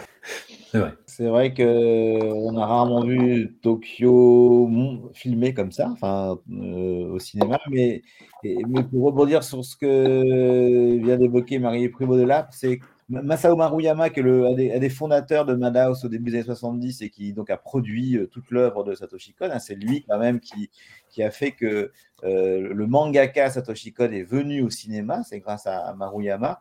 Maruyama dit dans le documentaire qu'il y avait quand même euh, ce, souhait, enfin cette requête faite à Kon de, de, faire un film moins tarabiscoté d'habitude, euh, avec une, structure narrative plus linéaire, plus, classique. Voilà, il y avait quand même une. Euh, voilà, Tokyo Godfathers part de, d'une requête de Maruyama, euh, le producteur, de faire un film plus large, peut-être plus familial, parce que n'oublions pas que la reconnaissance de Kon, il me semble, hein, est d'abord venue de l'Occident et que au Japon, ces films n'ont jamais été de, gros succès au box-office. Et donc, euh, après deux films, Perfect Blue et Millennium Actress, euh, il convenait sans doute pour Madhouse et, ce grand cinéaste de, faire un film voilà, plus familial, plus accessible, plus facile, entre guillemets. C'est, je pense que Tokyo Godfathers euh, vient aussi d'une volonté de Maruyama, une volonté économique même de Maruyama. Non? Ah donc je reviens vers toi pour pêcher euh, degré de force, je ne sais pas, tu me diras ton avis sur la série Paranoia Agent du coup. Bah, elle est très très proche de la folie, hein, mais je pense que c'était le but. Effectivement, on s'ennuie jamais parce que chaque épisode est vraiment euh, très différent, que ça soit euh, dans les personnages qu'on suit, dans les techniques graphiques, euh, dont je laisserai parler les spécialistes de l'esthétique qui aiment beaucoup mieux que moi. Je pense que, je, alors je crois qu'au moment où j'ai fini la série, j'avais pas tout compris. Autant vous dire que là, quelques semaines, mois plus tard, sans avoir pris de notes, je me souviens plus de grand chose sur l'intrigue, parce qu'effectivement, est-ce qu'il existe ce truc? Est-ce que c'est une hallucination collective? En même temps Le, le il y a aussi un discours sur une espèce d'équilibre un peu entre le bien et le mal, entre cette petite euh, peluche mignonne et qui fait naître aussi le, le shonen bat méchant. Voilà, je pense que des fois, on peut ne pas comprendre et quand même kiffer, et je crois que c'est ce qui m'est arrivé sur cette série. Mmh. Donc euh, voilà, bah c'était une expérience autre, mais franchement, je le regrette pas et je pense que je le reverrai euh, d'ici quelques temps avec plaisir parce que du coup, je vais redécouvrir plein de choses que j'avais pas compris la première fois, que j'aurais pas compris non plus la deuxième, mais un peu différemment. Et puis comme ça, euh, jusqu'à la mort, hein, j'ai envie de vous dire. Je sais pas combien de fois je le regarderai. Mais... Donc la petite, la petite peluche totem de la série m'a remis qu'on pouvait trouver dans, dans le coffret DVD français, peluche que j'ai toujours et avec laquelle ma fille joue et ça me fait peur. Est-ce que bah. c'est oui voilà c'est ça c'est un peu c'est un peu enfin, un peu bizarre de, de faire ça non? Ils ont vu la série? C'est dans un dessin animé. Tu, tu sauras plus tard. Marie Paranoia genre du coup sur les techniques d'animation. Il y aurait tellement de choses à dire sur Paranoia Agent. Euh, je l'ai je l'ai pas revu moi non plus depuis très longtemps. Euh, d'ailleurs, euh, je me rappelle avoir un peu sué euh, intérieurement quand, quand Pascal Alex m'a posé des questions au moment du tournage, parce que je me suis dit, oh là là, qu'est-ce que je vais pouvoir dire sur la série alors que je ne l'ai pas vue depuis. Bah, c'est épuisant hein, à regarder quand même. C'est très bien, mais c'est épuisant. Quoi. Oui, et, et c'est une série qui me semble. Enfin, c'est une vraie série en fait. C'est vraiment une série qui fonctionne avec un lien de, de suspense et de rapport entre le, le temps des épisodes, le, temps qu'on peut laisser entre les épisodes. Euh, euh, il y, a, vraiment cette, euh, cette réflexion. D'ailleurs, je ne sais plus qui est l'intervenant, Pascal Alex, dans ton film, qui dit que finalement, il aurait dû faire de la télévision. Satoshi Kon, ah, qui était fait. C'est ça je trouve que c'est assez juste en fait. Quand j'ai vu Paranoia Engine, je me rappelle m'être dit mais il est vraiment doué pour ça. il a tout compris à la série télévisée. Euh, oui, non, alors Paranoia c'est un, c'est une série qui, me semble intéressante dans la façon dont elle, euh, convoque tout un tas de d'exigences narratives, plastiques, qui sont pas forcément à ce moment-là euh, extrêmement présente dans, dans la série télévisée, ou en tout cas qui vient s'inscrire dans une partie assez euh, spécifique de la production euh, pour la télévision qui, qui, se pose ce genre de questions. Euh, le générique a été très remarqué à l'époque. Ouais. Il a beaucoup marqué les esprits, précisément parce que je crois qu'on y retrouve toute un, une série de, de traits graphiques et de mise en scène euh, très fort chez Cohn, cette volonté de, de s'éloigner euh, des, des, habitudes de design de personnages. Les personnages de Cohn sont finalement, à part ces jeunes filles, euh, assez éloignés de ce qu'on voit habituellement dans l'animation japonaise. Il y a beaucoup de personnes, de personnages âgés, de personnages gros, voire un peu difformes. Enfin, tout ça est, est, quand même assez différent de d'autres types de productions. Et voilà, toujours ce, ce travail sur sur le découpage, sur la, mise en scène, le, rythme. Enfin, il y a beaucoup de vitesse dans la série, euh, beaucoup d'effets de, de, ralentissement et d'accélération qui euh, me semble assez passionnant aussi dans la façon dont, dont Cohn vient réinvestir des, manières de faire de la série télé, euh, où vous allez avoir, je ne sais pas si vous êtes familier avec des, séries shonen grand public comme Naruto, où on va avoir pendant plusieurs secondes des plans sur euh, le vent euh, qui fait bouger des brins d'herbe parce qu'il faut gagner un petit peu de temps. Et puis voilà, ça, ça, ça, met un peu de poésie dans un combat dans lequel on va pouvoir gagner quelques secondes. Et, et je trouve que Kon se enfin, se, à la fois se joue de ces codes et en même temps on fait quelque chose d'assez intéressant sur euh, notre rapport aux images, notre rapport au temps et, et leur médiation par des objets techniques parce qu'il y a évidemment toute cette chose autour de, de l'ordinateur, du téléphone portable, euh, de l'imaginaire technique qui en même temps euh, est assez courant à l'époque. Hein, quand on pense à Serial Experiment Lane, par exemple, des ouais. séries qui, au même, un peu dans la même période, joue sur ce type de, de questions, il est, il est, aussi dans l'air du temps. Oui, oui, puis qui est dans le même, euh, dans, dans, une même économie en, en, entre guillemets, parce que Serial Experiment Lane, ça repose beaucoup justement sur des images fixes, des boucles énormément. Enfin, c'est une série qui essaie de t'hypnotiser. Mm. C'est vraiment ça. Et il y a un petit peu de ça dans, dans Paranoia Agent, mais euh, oui, avec une espèce d'atmosphère de désespoir qui est complètement contrebalancée par ce générique où tous les personnages rigolent. Et en fait, plus tu avances dans la série, et plus ce, ce générique devient affreux. Je sais pas ce que tu en penses. Non, mais oui, c'est ça, il rit, mais, ouais. euh, mais ouais, en fait, euh, c'est du rire euh, qui te met direct dans la, dans la folie. C'est hyper dark. Euh, enfin, pour tout dire, l'épisode le, le, moins dark de la série, c'est celui dont tu parlais tout à l'heure, euh, François. C'est celui où il y a le club de suicide. Donc, ouais. c'est le plus joyeux, quoi. quand même un peu dur. Oui, oui, bah je, je, je, je, confirme hein, euh, tout le bien que je pense de, de cette série qui est, est d'une audace absolument euh, incroyable. Euh, et, et c'est vrai que bah, le, le, générique et ce qui nous vient tout de suite, bah, c'est on en parlait tout à l'heure, c'est Sumu Hirasawa, hein, c'est lui qui chante, c'est lui qui joue, qui, a composé, écrit le, morceau. Et oui, ça fait partie des éléments qui rendent la série addictive, c'est ce générique. Et sur le reste de la série, toi, est-ce que tu as des, petits violons dingues? Je sais pas, tu qu'est-ce que tu préfères? L'ambiance, l'animation, le thème, ce que ça raconte? Euh, ben, je trouve que, contrairement à ce qu'elle pense, Marie en parle très très bien dans le documentaire. je pense que c'est, oh, j'évoquais tout à l'heure l'aspect visionnaire de l'œuvre de Cohn. Euh, je pense que c'est une série qui euh, annonce totalement euh, notre aliénation aux outils numériques et à Internet. Hein, et le fait que bah, moi je suis prof et je vois que euh, tous les étudiants ont constamment leur portable dans la main et ont une autre vie sur, sur leur portable et que, et que, comme le dit Marie dans le film, euh, tous ces outils qui devraient faciliter la communication, au contraire, l'empêchent. Et il me semble que, exactement comme dans Perfect Blue, Cohn euh, annonce, annonce les aspects de la société d'aujourd'hui avant qu'ils ne se produisent. Bon, alors la seule chose qui, vieillit un peu dans Paranoia Agent, c'est que les téléphones portables, euh, qui sont les téléphones à clapet, euh, sont, ne, ne, ne, voilà, ne circulent plus beaucoup aujourd'hui.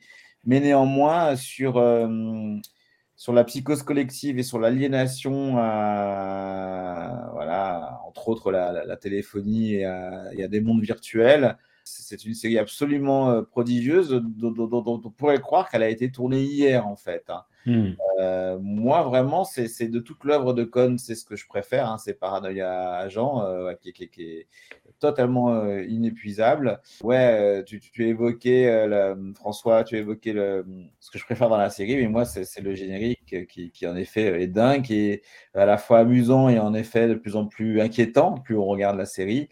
Et rien que le générique en soi, c'est une, une œuvre de Satoshi Kon, en vérité. À fond. Non, non, carrément. Et on arrive déjà au, au dernier film, euh, Paprika 2006. Euh, Anouk, tu évoquais le, hum, bah, des fois la nécessité de, de se laisser aller, d'être dans le lâcher prise. Et bah, Paprika, on y est. C'est, c'est, on y est vraiment à fond. Et on est quelque part. Moi, je, je me rappelle être sorti du cinéma sans avoir compris quoi que ce soit, mais en étant complètement renversé par ce que je venais de voir. J'avais eu une, euh, une, expérience esthétique vraiment. Enfin, on, en parlait hein, toujours, la, la musique de Susumu Hirasawa, moi, les scènes de, de parade. J'avais jamais vu quelque chose au cinéma comme ça au cinéma. Je, ne comprenais pas ce que je voyais, mais j'avais l'impression de voir quelque chose d'inédit, de totalement fou et de totalement renversant. Je ne sais pas qui, qui se lancer euh, après ce petit panégyrique introductif. Bah, je pense qu'en fait, euh, le- la folie, elle est déjà dans, dans le, dans le roman de Yasutaka Tsutsui, qui- d'ailleurs euh, vient d'être traduit en français. Enfin, le, le volume 1, parce que c'est- un bouquin très épais, le volume 1 vient, vient de paraître chez Inis Édition, euh, traduit en français, et le volume 2, c'est pour bientôt. Et donc, euh, c'est avant tout l'adaptation d'un classique de la SF japonaise. Il y a quand même une œuvre littéraire préexistante qui annonce déjà toute la folie du film, le, le- le bouquin était a priori inadaptable. Et euh, Con, euh, s'est lancé. Je pense que seule l'animation euh, permettait d'adapter le roman. Après, je, serais malhonnête, je suis obligé de le dire, mais le, film va néanmoins être adapté en prise de vue réelle aux États-Unis. Ça, je le souviens de, de Maruyama. Et donc, bah, bon courage. Mais après, aujourd'hui, voilà, les CGI, comme on dit, les effets spéciaux aujourd'hui permettent tellement de choses.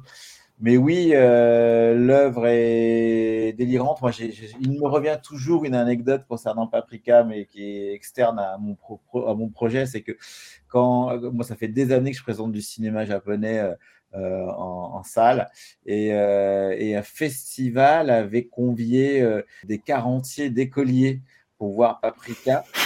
C'était les aventures de Paprika. Et, donc, je- et on m'avait dit, euh, demain, tu présentes le film à des scolaires. Je dis, bon, bah, si c'est des, des, des secondes de première ou des terminales, ça va. Mais, mais là, c'était des écoliers qui ont été, pour certains, euh, très impressionnés, puisque le, le, le film a certaines scènes euh, voilà, plutôt brutales. euh, Ouais. Et voilà, et donc ça, ça c'est, Paprika a d'abord été un traumatisme pour moi en 2006. Mais voilà, ça reste euh, l'œuvre, euh, je crois, hein, sauf erreur, euh, la, la plus connue de, de, de Satoshi Kon, mais notamment parce que, et c'est vraiment suffisamment exceptionnel pour être mentionné, le film a été en compétition à Venise.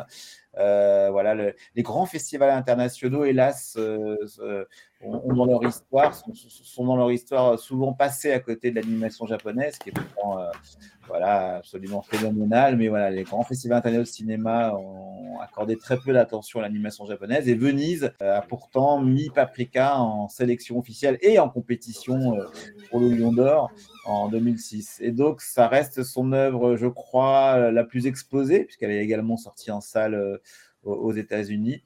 Et son œuvre euh, la plus folle, et, en effet, par bien des aspects, comme tu as dit, François, euh, la plus opaque. hein, euh, voilà, là, pour le coup, c'est un film dont on n'a jamais fait le tour, hein, exactement comme Perfect Blue. Mais Paprika, il faut le voir encore plus de fois que Perfect Blue, je pense, parce que le film est d'une richesse, d'une profusion, euh, d'une générosité euh, assez délirante, mais, mais comme un rêve euh, pourrait l'être. Est-ce qu'il n'y a pas un gros malentendu en fait entre les gros festivals internationaux et l'animation japonaise? Moi, Je me rappelle de la sélection de Ghost in the Shell 2, Innocence, qui n'était pas le, le film le plus évident pour euh, justement prendre les, les Sunlight internationaux, on va dire, et, et qu'il a été accueilli hyper froidement. Quoi. Marie pourra compléter, mais c'est vrai que c'est- désolant de, de, de, de voir que si on considère que le premier grand long métrage d'animation en couleur japonais date de 1958, Le Serpent Blanc, qu'il est sorti pour la première fois en France en 1962, quatre ans après, eh bien, je, crois, enfin, Marie nous confirmera, euh, et bien, curieusement, euh, l'animation japonaise qui semble être une évidence aujourd'hui hein, pour tous, hein, voilà, euh, qu'il sort des animés de, de long métrage en salle et, pas juste dans une salle, hein, dans toute la France, que ce soit Makoto Shinkai, Mamoru Ozoda, euh, Demon Slayer, etc. Ça a l'air d'être acquis, ça a l'air d'être normal. Les, grands festivals, en tout cas, internationaux, euh, n'ont jamais, ne sont jamais montés dans le train. C'est ça qui est, qui qui qui est hmm. incroyable, alors que euh, c'est à la fois économiquement et artistiquement incontournable. Mais c'est comme ça. Voilà. je ne saurais pas diagnostiquer en fait euh, la raison. Ouais, c'est l'histoire d'une méprise. Hein. Il y a vraiment une, une sorte de d'incompréhension assez, euh, assez dramatique. Et bah, vous connaissez tous l'histoire du, du, voyage de Chihiro dans les, dans les différents festivals et aux Oscars, etc. mais on se rend compte à quel point finalement ce film est une espèce d'exception, parce qu'il ne représente pas du tout ce qu'ont vécu les autres longs métrages d'animation japonais, et peut-être d'ailleurs qu'il a plutôt même créé des conditions défavorables à l'existence d'autres films dans ces circuits, puisqu'il est devenu une espèce de référence incontournable avec enfin, il a quasiment établi euh, comme ça des, cahiers des charges à remplir euh, pour que les autres films puissent, euh, puissent suivre. Et c'est vrai que in the Shell 2, de ce point de vue, était vraiment probablement pas le bon candidat pour correspondre à ce que les festivals attendaient de, l'animation japonaise. Après, il y a très peu d'animation en général dans mhm. les festivals, les grands festivals de, cinéma. donc il y a, y a aussi, ça, je pourrais en parler pendant des heures, donc je vais essayer de, faire court. Mais il y a aussi toute une, toute une problématique d'appréhension de, la richesse de l'animation en tant que médium et de la diversité des personnes qui la pratiquent des publics auxquels elle s'adresse, qui, est, qui je pense, assez peu euh, comprise. Et on peut s'en rendre compte si on voit comment les festivals euh, d'animation spécialisés ont accueilli l'animation japonaise qui est beaucoup plus intégré aux programmations, qui est assez vite récompensé. Euh, Porco Rosso obtient le, cristal euh, du meilleur film d'animation à Annecy euh, euh au milieu des années 90, donc à une période où quasiment personne n'a entendu parler de Miyazaki à part Moebius et quelques personnes très très informées et qui ont voyagé hors de France. Et, euh, donc, oui, ça se répercute pas du tout sur, euh, sur les programmations des, grands festivals. Et c'est finalement encore assez peu le cas aujourd'hui. Hein, cette année, peut-être Pascal Alex, tu, as des, des, retours à faire à ce sujet, mais il y avait le film de Mamoru Osoda à Cannes, alors qui certes, visiblement, a fait l'objet d'acclamations au moment de la projection, mais j'ai l'impression qu'il n'a pas été très largement repris ensuite. Et ces films n'apparaissent jamais dans les palmarès aux côtés de films en prise de vue réelle. Donc ils sont vraiment euh, considérés comme appartenant à un monde à part euh, dans lequel euh, ils existent de façon totalement séparée. Très juste, comme si c'était en effet, tu, viens très bien de le dire, euh, un strapontin dans la salle de cinéma. Voilà, c'est-à-dire que l'animation, euh, l'animation de manière générale dans les grands festivals, et mais là je vous parle, donc de, Cannes, Berlin, Venise, Le Carnot, etc., euh, occupe un strapontin quand on veut bien lui en déplier un. C'est très étonnant, mais Marie vient de le dire, je pense qu'il y a une méprise et et on se méfie un peu de ce qu'on connaît pas. Euh, mais euh, euh, on avance, c'est-à-dire que moi, ma, grande fierté, c'est que Cannes, à Cannes 2021, ben, il y avait mon, documentaire qui était en sélection officielle et il y avait Belle de Mamoru Ozoda. Donc l'animation japonaise a, semble-t-il, mis un pied euh, voilà, dans la, dans la porte. Et c'est bien qu'à Cannes, on a eu deux occasions de voir de l'animation japonaise euh, cette année. Puis, bon, après, on parle vraiment d'un. Même, même pas d'un autre univers dans l'univers, il y a eu le carton de Demon Slayer en salle, quoi. En salle française. Ce qui était très étonnant. C'est la première fois que je voyais autant de, de, jeunes dans une salle devant un film en VO, quoi. Mais moi, ça m'a surpris parce que je l'ai aussi vu. Moi, je l'ai vu en région parce que je, je passe beaucoup de temps à parler cinéma japonais euh, euh, ici et là. Il y a un après-midi où j'avais rien à faire. De toute façon, je serais allé le voir, mais je suis allé le voir euh, bah, très loin de Paris et le film était en VO, ce qui m'a beaucoup surpris. Petit 1, que des kids, que des petits jeunes dans la salle. ça a été plein à craquer. Et par ailleurs, petit 3, ce qui m'a surpris, c'est qu'en fait, le, le- comme vous savez, le film a fait des scores pharaoniques, hein, je crois pas loin de 2 Ouais. millions d'entrées. C'est délire en film d'animation, il y avait 2 millions d'entrées. Euh, mais euh, dans les 2 millions d'entrées, je l'ai compris dans la salle, ce sont beaucoup de spectateurs qui viennent revoir le film. hein. Ouais. Un phénomène étonnant. Au lendemain de- du confinement, quand les salles ont réouvert, qu'est-ce qui a marché? C'est un animé japonais, euh, Demon Slayer, un truc non identifié de 98% des distributeurs de la place de Paris. hein. Je précise que c'est un tout petit distributeur provincial qui a sorti ça dans ses propres salles, c'est aussi un exploitant. Et donc, euh, voilà, et, et, euh, euh, de- 2 millions de tickets vendus, ce qui est, ce qui est une belle leçon, j'ai envie de dire bien fait. Voilà. Mais ça montre aussi notre, euh, notre peu d'intérêt pour les, les marchés euh, internationaux euh, du film, parce que, enfin, tu disais, Pascal-Alex, que ça a surpris tout le monde. Enfin, n'importe qui qui avait un petit peu regardé ce qui se passait en Asie euh, dans les, les semaines qui précédaient aurait su que ça allait être un carton. Enfin, non pas que on puisse transposer de façon exacte ce qui se passe au box-office au Japon, mais enfin, l'engouement était tellement fort, et quand on voit la présence du manga euh, Demon Slayer en France et euh, l'intérêt qu'il avait suscité. Bon, moi, ça m'étonnait qu'on s'étonne du fait que ça puisse intéresser euh, le public, étant donné la diffusion et l'intérêt porté par toute un, une partie du public français pour, pour cette franchise. Et alors j'en profite d'avoir euh, d'avoir Marie avec nous pour euh, lui faire part d'une de mes inquiétudes dans le paysage de l'animation japonaise, c'est que le, bah, dans Demon Slayer, les, les scènes les moins réussies, c'est un film qui par ailleurs est plutôt bien animé, qui est, qui est agréable à regarder, même si euh, je ne connaissais pas du tout le manga, du coup je me disais mais qu'est-ce qui se passe? Qui sont ces gens? Quel est cet univers? Mais, mais après ça va, le film est suffisamment euh, bien fait pour que tu rentres là-dedans sans, sans avoir lu de manga avant. Et moi, je trouve que les scènes les moins réussies, c'est les scènes euh, où il y a de la 3D, où il y a Mhm. euh, bah, l'espèce de, de nuage maléfique qui se répand autour du train. Et une des choses qui m'a fait le plus mal au cœur cette année, c'est le film Aya et la sorcière de Goro Miyazaki. C'est voir le logo Ghibli suivi par des images 3D que- qui, moi, me rebutent, mais c'est personnel, hein, c'est les, les- goûts et les couleurs.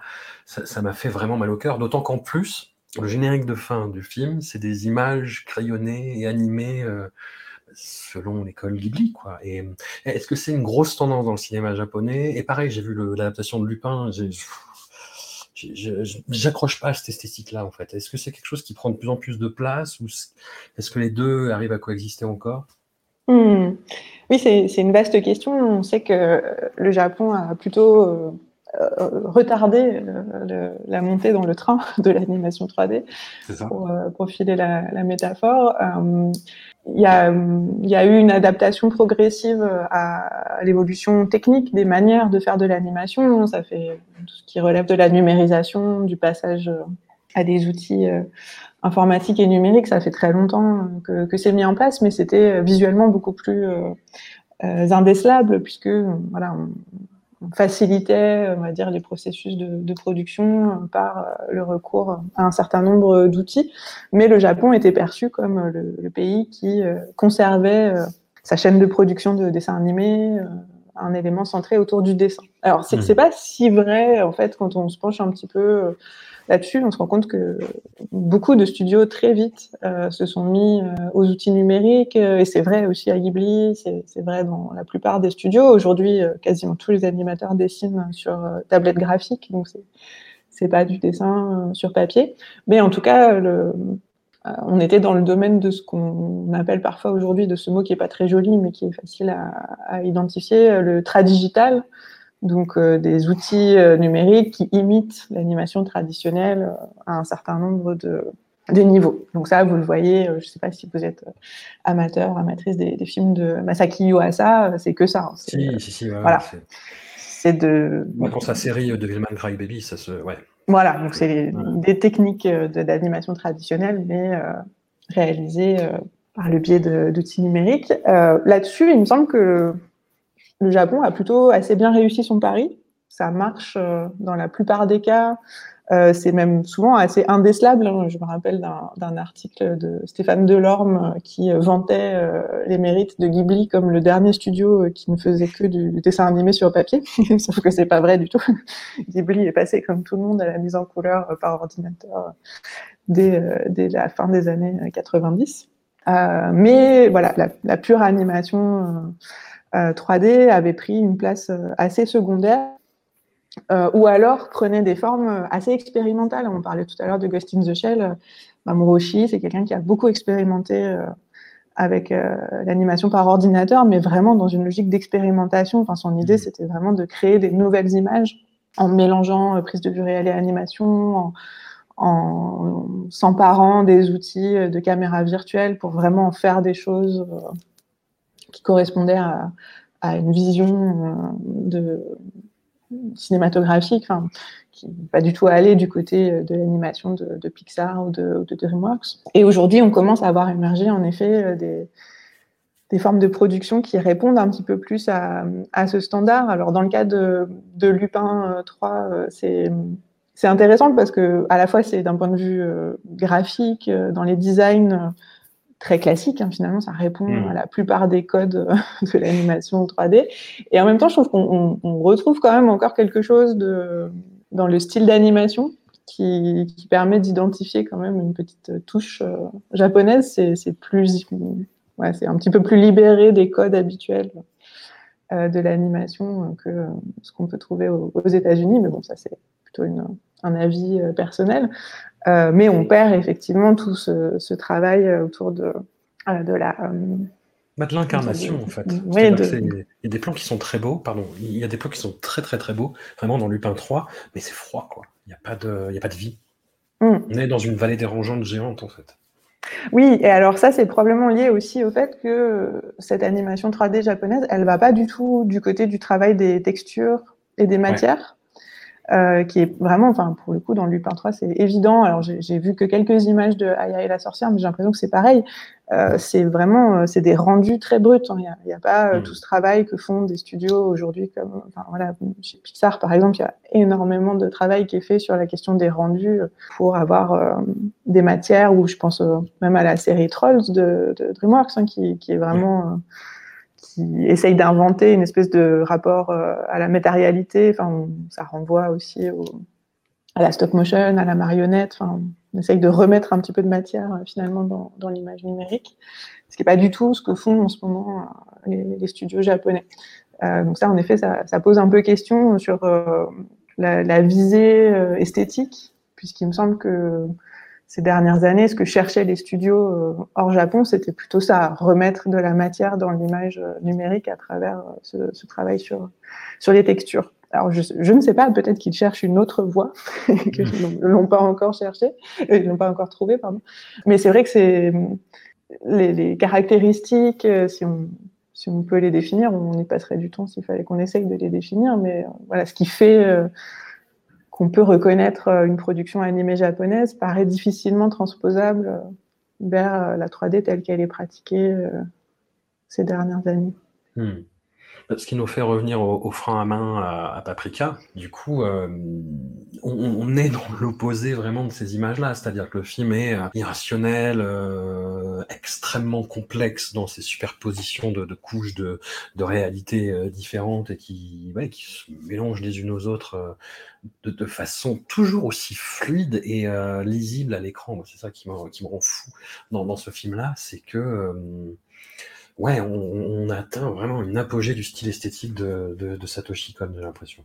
Oui, en effet, c'est peut-être euh, euh, un, film somme, comme on dit, si, on, peut dire ça. Comme je le disais tout à l'heure, un film extrêmement généreux, très libre, euh, très, très fou.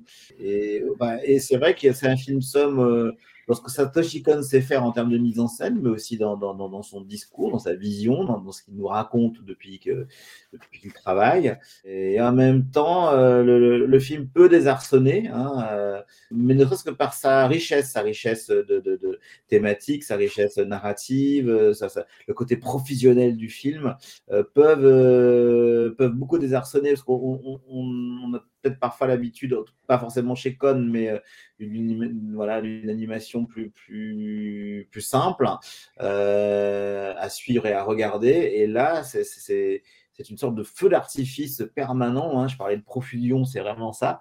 Le, le, le, le film est euh, euh, totalement fou. On a l'impression que les, les, chevaux sont lâchés, quoi. Que tout est possible et tout, et tout, et tout l'est d'ailleurs. Tout est possible dans, dans, dans, ce film. Oui, juste pour Paprika, du coup, moi, ça doit être un des derniers que j'ai vu.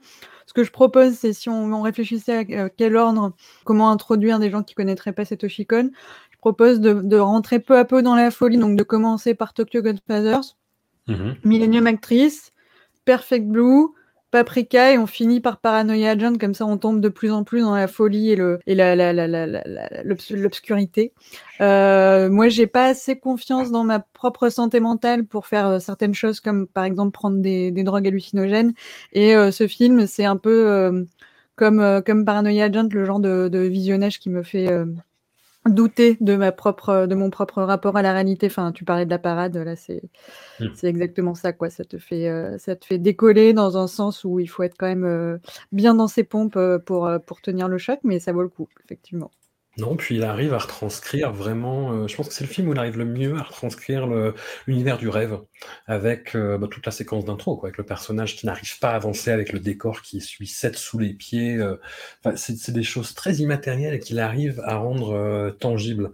Et c'est là où le film devient presque, je sais pas si Marie tu es d'accord, mais sensoriel. quoi. C'est intéressant d'ailleurs de relier vos deux commentaires sur le, la, la dimension Enfin, c'est oui, des questions de santé mentale. Enfin, en fait, il y a quand même euh, tout un tas de, de thématiques autour de, de, la folie, euh, du rapport au psychisme, euh, qui mmh. parcourent l'œuvre de Cohn et qui sont à la fois très inquiétantes et, et très fascinantes. Alors peut-être au mauvais sens du terme, ça nous attirerait dans une sorte de, de, de dimension très, très sombre et très euh, dangereuse. Euh, et en même temps, euh, comment le, le, film travaille à nous les faire ressentir de façon, en effet, très sensoriel quand, quand vous avez présenté le film tout à l'heure. Je, me suis rappelé à quel point c'était c'était un film euh, synesthésique dans lequel euh, la musique, les images euh, et le récit produisent une espèce d'expérience sensorielle à la fois très immersive et assez dérangeante. On ne peut pas rester complètement extérieur à, à cette expérience. C'est un peu le générique de de, de Paranoia Agent, mais sur, euh, sur un film complet, comme ça, attiré dans une sorte d'univers tellement, euh, tellement étrange et tellement inquiétant, et en même temps, euh, voilà, qui est visuellement très attractif, qui, est, qui est rempli également de, milliers de, références cinématographiques, littéraires, qui viennent comme ça ouvrir des pistes dans, dans tous les sens. Et, et oui, c'est vraiment un, un, film assez inépuisable dans, ce qui nous donne comme matière à penser le, la psyché humaine. Enfin, c'est très banal, mais c'est dur de pas dire des banalités sur Paprika. c'est un film qui est tellement, tellement vaste euh, dans son. Bah, on, en a déjà parlé, mais la musique de Susumu Hirasawa est complètement dingue. Enfin, je, et c'est en plus à, à l'image du film. C'est-à-dire que c'est vraiment un composite de 14 influences qui devraient s'annuler les unes les autres, mais qui forme un tout cohérent et, complètement incroyable. Quoi. Juste d'écouter le, morceau qui accompagne la, parade, c'est. Je, je, enfin, après, je suis pas un exégète euh, en, musique, mais je n'avais jamais entendu quelque chose comme ça. C'est tout le toute la grandeur de Susumu Hirasawa. D'ailleurs, je je te, conseille de, de voir euh, euh, sur euh, YouTube ou ailleurs euh, le, le, les versions live hein, de, de, de, la musique de Paprika. C'est toujours très étonnant.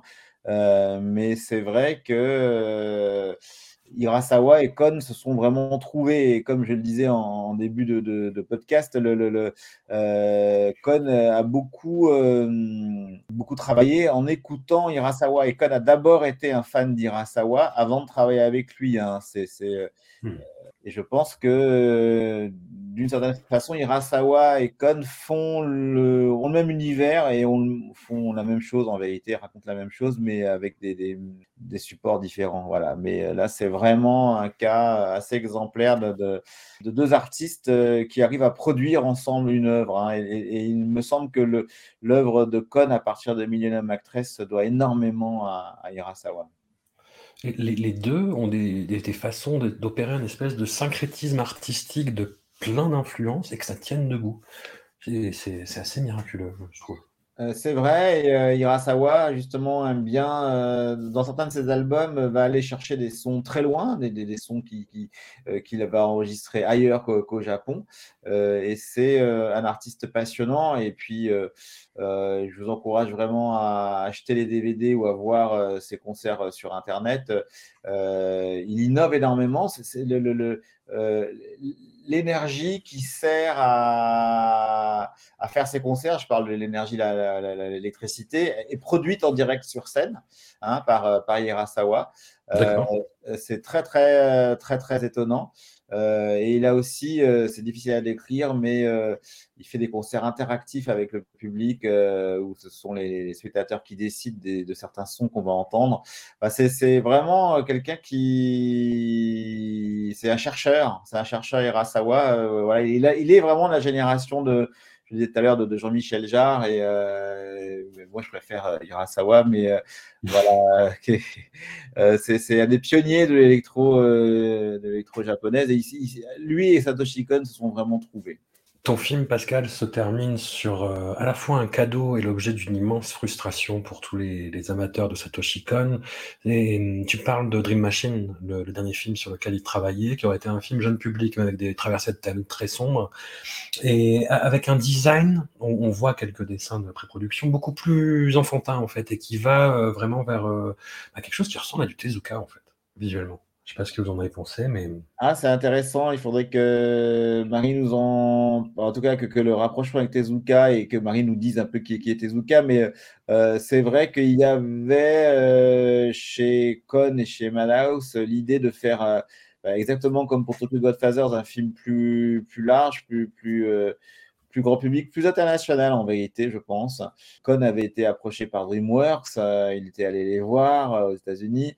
Pour le coup, j'ai eu accès, euh, bah, comme je vous le disais, aux 26 premières minutes tournées du, du film, mais aussi au storyboard complet. Et alors, c'est vrai que, vu que le, le personnage principal est un enfant, enfin un robot enfant, il n'y a aucun personnage humain dans le film. hein. Le film est Ouais. entièrement. Ce ne sont que des robots. hein, euh, C'est un road movie où on a trois robots qui partent à la recherche de l'énergie première, l'électricité. C'est inspiré euh, partiellement d'une chanson de d'Hirasawa qui existait bien avant euh, la production, la mise en chantier de ce film. Et, en vérité, donc, bah, le film, en effet, comme il est raconté du point de vue d'un enfant, a priori s'adresse à un public plus jeune, mais a quand même, des, en tout cas dans le storyboard, des, scènes très violentes avec beaucoup de morts. On y voit beaucoup de morts, donc euh, un projet très ambivalent. euh, euh, où en effet Con avait envie de Con et Madhouse surtout avaient envie de faire un film à dimension internationale avec un public le plus large possible. Néanmoins, le, film a des aspects très très très sombres, voilà. euh, Mais euh, on, ne le saura, on ne le verra jamais a priori. Marie, du coup, sur cette. euh, Enfin, après, je... c'est peut-être un peu cliché, Turtle FM, ce que j'ai dit, mais j'ai senti vraiment dans le design des, des personnages spécifiquement une touche Tezuka. Est-ce que tu as retrouvé ça en voyant euh, les images dans le film de Pascal? Oui, il y a un côté euh, presque un peu vintage dans les designs qui sont convoqués par, euh, par Satoshi Kon pour, euh, pour ce film. Euh, je pense qu'en effet, la, la référence à Tezuka est pas absurde. On peut penser d'ailleurs à Metropolis, qui est le film de Rintaro en hommage à Tezuka et dans lequel Euh, euh, ouais. il y a justement, euh, euh, enfin, les personnages d'héroïnes ont des, des, des traits qui peuvent les, les rapprocher. euh, et il y a un des robots moi, qui me fait beaucoup penser à Tetsujin Niju Hachigo, qui est, qui est une série de, robots, euh, une des premières séries de, animées de, robots adaptées d'un manga et qui, voilà, on retrouve vraiment ces designs à la fois euh, très euh, simplifiés, mais qui, enfin, à des, machines. Il y a d'ailleurs une voiture aussi dans les quelques images qu'on connaît. Donc, il y a cette idée de, mécanique, de revenir à un robot qui est très bricolé, fabriqué, etc. Et euh, j'imagine que c'était une, volonté de, se réancrer ou d'aller puiser dans, toute cette histoire euh, très longue dans l'animation japonaise du, rapport euh, à, ces personnages de, robots et à toutes les différentes esthétiques qui les ont, qui les ont accompagnés. Euh, et c'est pas non plus absurde d'aller chercher de ce côté-là quand on veut s'adresser justement à, un plus large public, hein, puisque Tezuka, c'est vraiment le mangaka de l'émergence du manga comme médium populaire après, après la Seconde Guerre mondiale et quelqu'un qui, qui s'adresse de façon très large au public japonais, mais qui a une grande attention au, jeune public et qui peut tout à fait constituer une sorte de référent pour ce qui est de, de changer un petit peu la cible des, films de, de comme vient de l'expliquer Pascal Alex. Pascal, où est-ce qu'on peut voir le film? Alors, le film est encore pour quelques jours euh, sur OCS, euh, quelques semaines même, je dirais, donc euh, pour ceux qui sont abonnés. Mais le film est aussi à l'affiche des salles de cinéma qui veulent bien le programmer lors de, soirées exceptionnelles. Donc bientôt Pessac en banlieue de Bordeaux, Nantes et, et, tant d'autres villes. Hein. J'en ai déjà fait une trentaine. Hein. je, voilà, c'est mon, chemin de croix de, cette année. J'ai l'impression d'être Johnny Hallyday en tournée, donc une, ville par soir. Euh, donc, euh, mais tant mieux, tant mieux si ça permet de, de découvrir, de faire découvrir cette logique notamment aux nouvelles générations hein, qui sont très curieux très, des, jeunes, des, jeunes, personnes très curieuses de découvrir l'œuvre de Kon. Et puis surtout, ce qui fait plaisir, c'est que ces projections de Satoshi Kon illusionniste sont souvent pleines à craquer. Euh, le film est court, hein, il fait 1h22. Et, euh, et, encore une fois, il y avait cette volonté très forte de faire un, un Satoshi Kon pour débutants, c'est-à-dire que quiconque ne, saurait rien de cet auteur japonais, euh, j'espère, y apprendrait beaucoup de choses. Après, encore une fois, hein, je le répéterai jamais assez, c'était une volonté très forte des producteurs que Satoshi Kon ne passe pas euh, pour un, un, auteur pour initier, hein, en mode, euh, j'aurais pu faire un film, euh, les spécialistes partent aux spécialistes, euh, mais c'est pas du tout le cas de, de, de ce film. c'est une volonté commune. Euh, et donc, on peut le voir euh, sur OCS, en salle et puis en DVD Blu-ray euh, fin janvier. Voilà. Et des ouais. bonus invraisemblables. Marie, tu as un, un, livre qui est sorti euh, en début d'année aux sources de l'animation japonaise, le studio Toei Doga 1956-1972, illustré sur sa couverture par une image du serpent blanc, si je dis pas de bêtises d'ailleurs. Mmh. Et dont on parlait tout à l'heure. Est-ce que tu avais d'autres euh, choses que tu avais envie de mettre en avant? Aux auditeurs, éventuellement euh, Non, c'est très bien. C'est ma dernière euh, réalisation qui m'a pris euh, pas mal d'années, hein, puisque c'est un livre qui est tiré de ma thèse que j'avais soutenue en 2014. D'accord. Je, je me suis pas pressée pour. Enfin, si, je me suis pressée, mais ça a pris du temps. Et euh, bon, il y a aussi des nouvelles choses, parce qu'il y a des, des recherches, des, des, documents qui ont été rendus disponibles entre les deux. Donc voilà, j'étais très, très heureuse que, que ce livre puisse paraître et et qu'il accompagne euh, toute une belle activité euh, qui existe en, ce moment en France de publication autour du cinéma japonais et du, cinéma d'animation. Je trouve qu'on a de la chance d'avoir euh, tout le travail de, de Carlotta, le, le, film de Pascal Alex. Voilà, on a, quand même accès à beaucoup de choses et c'est un plaisir de venir contribuer d'une petite pierre à cet édifice. Eh ben, C'était assez, merveilleux d'échanger avec vous autour de, de cette filmographie non moins merveilleuse. Encore un immense merci à vous deux et au plaisir.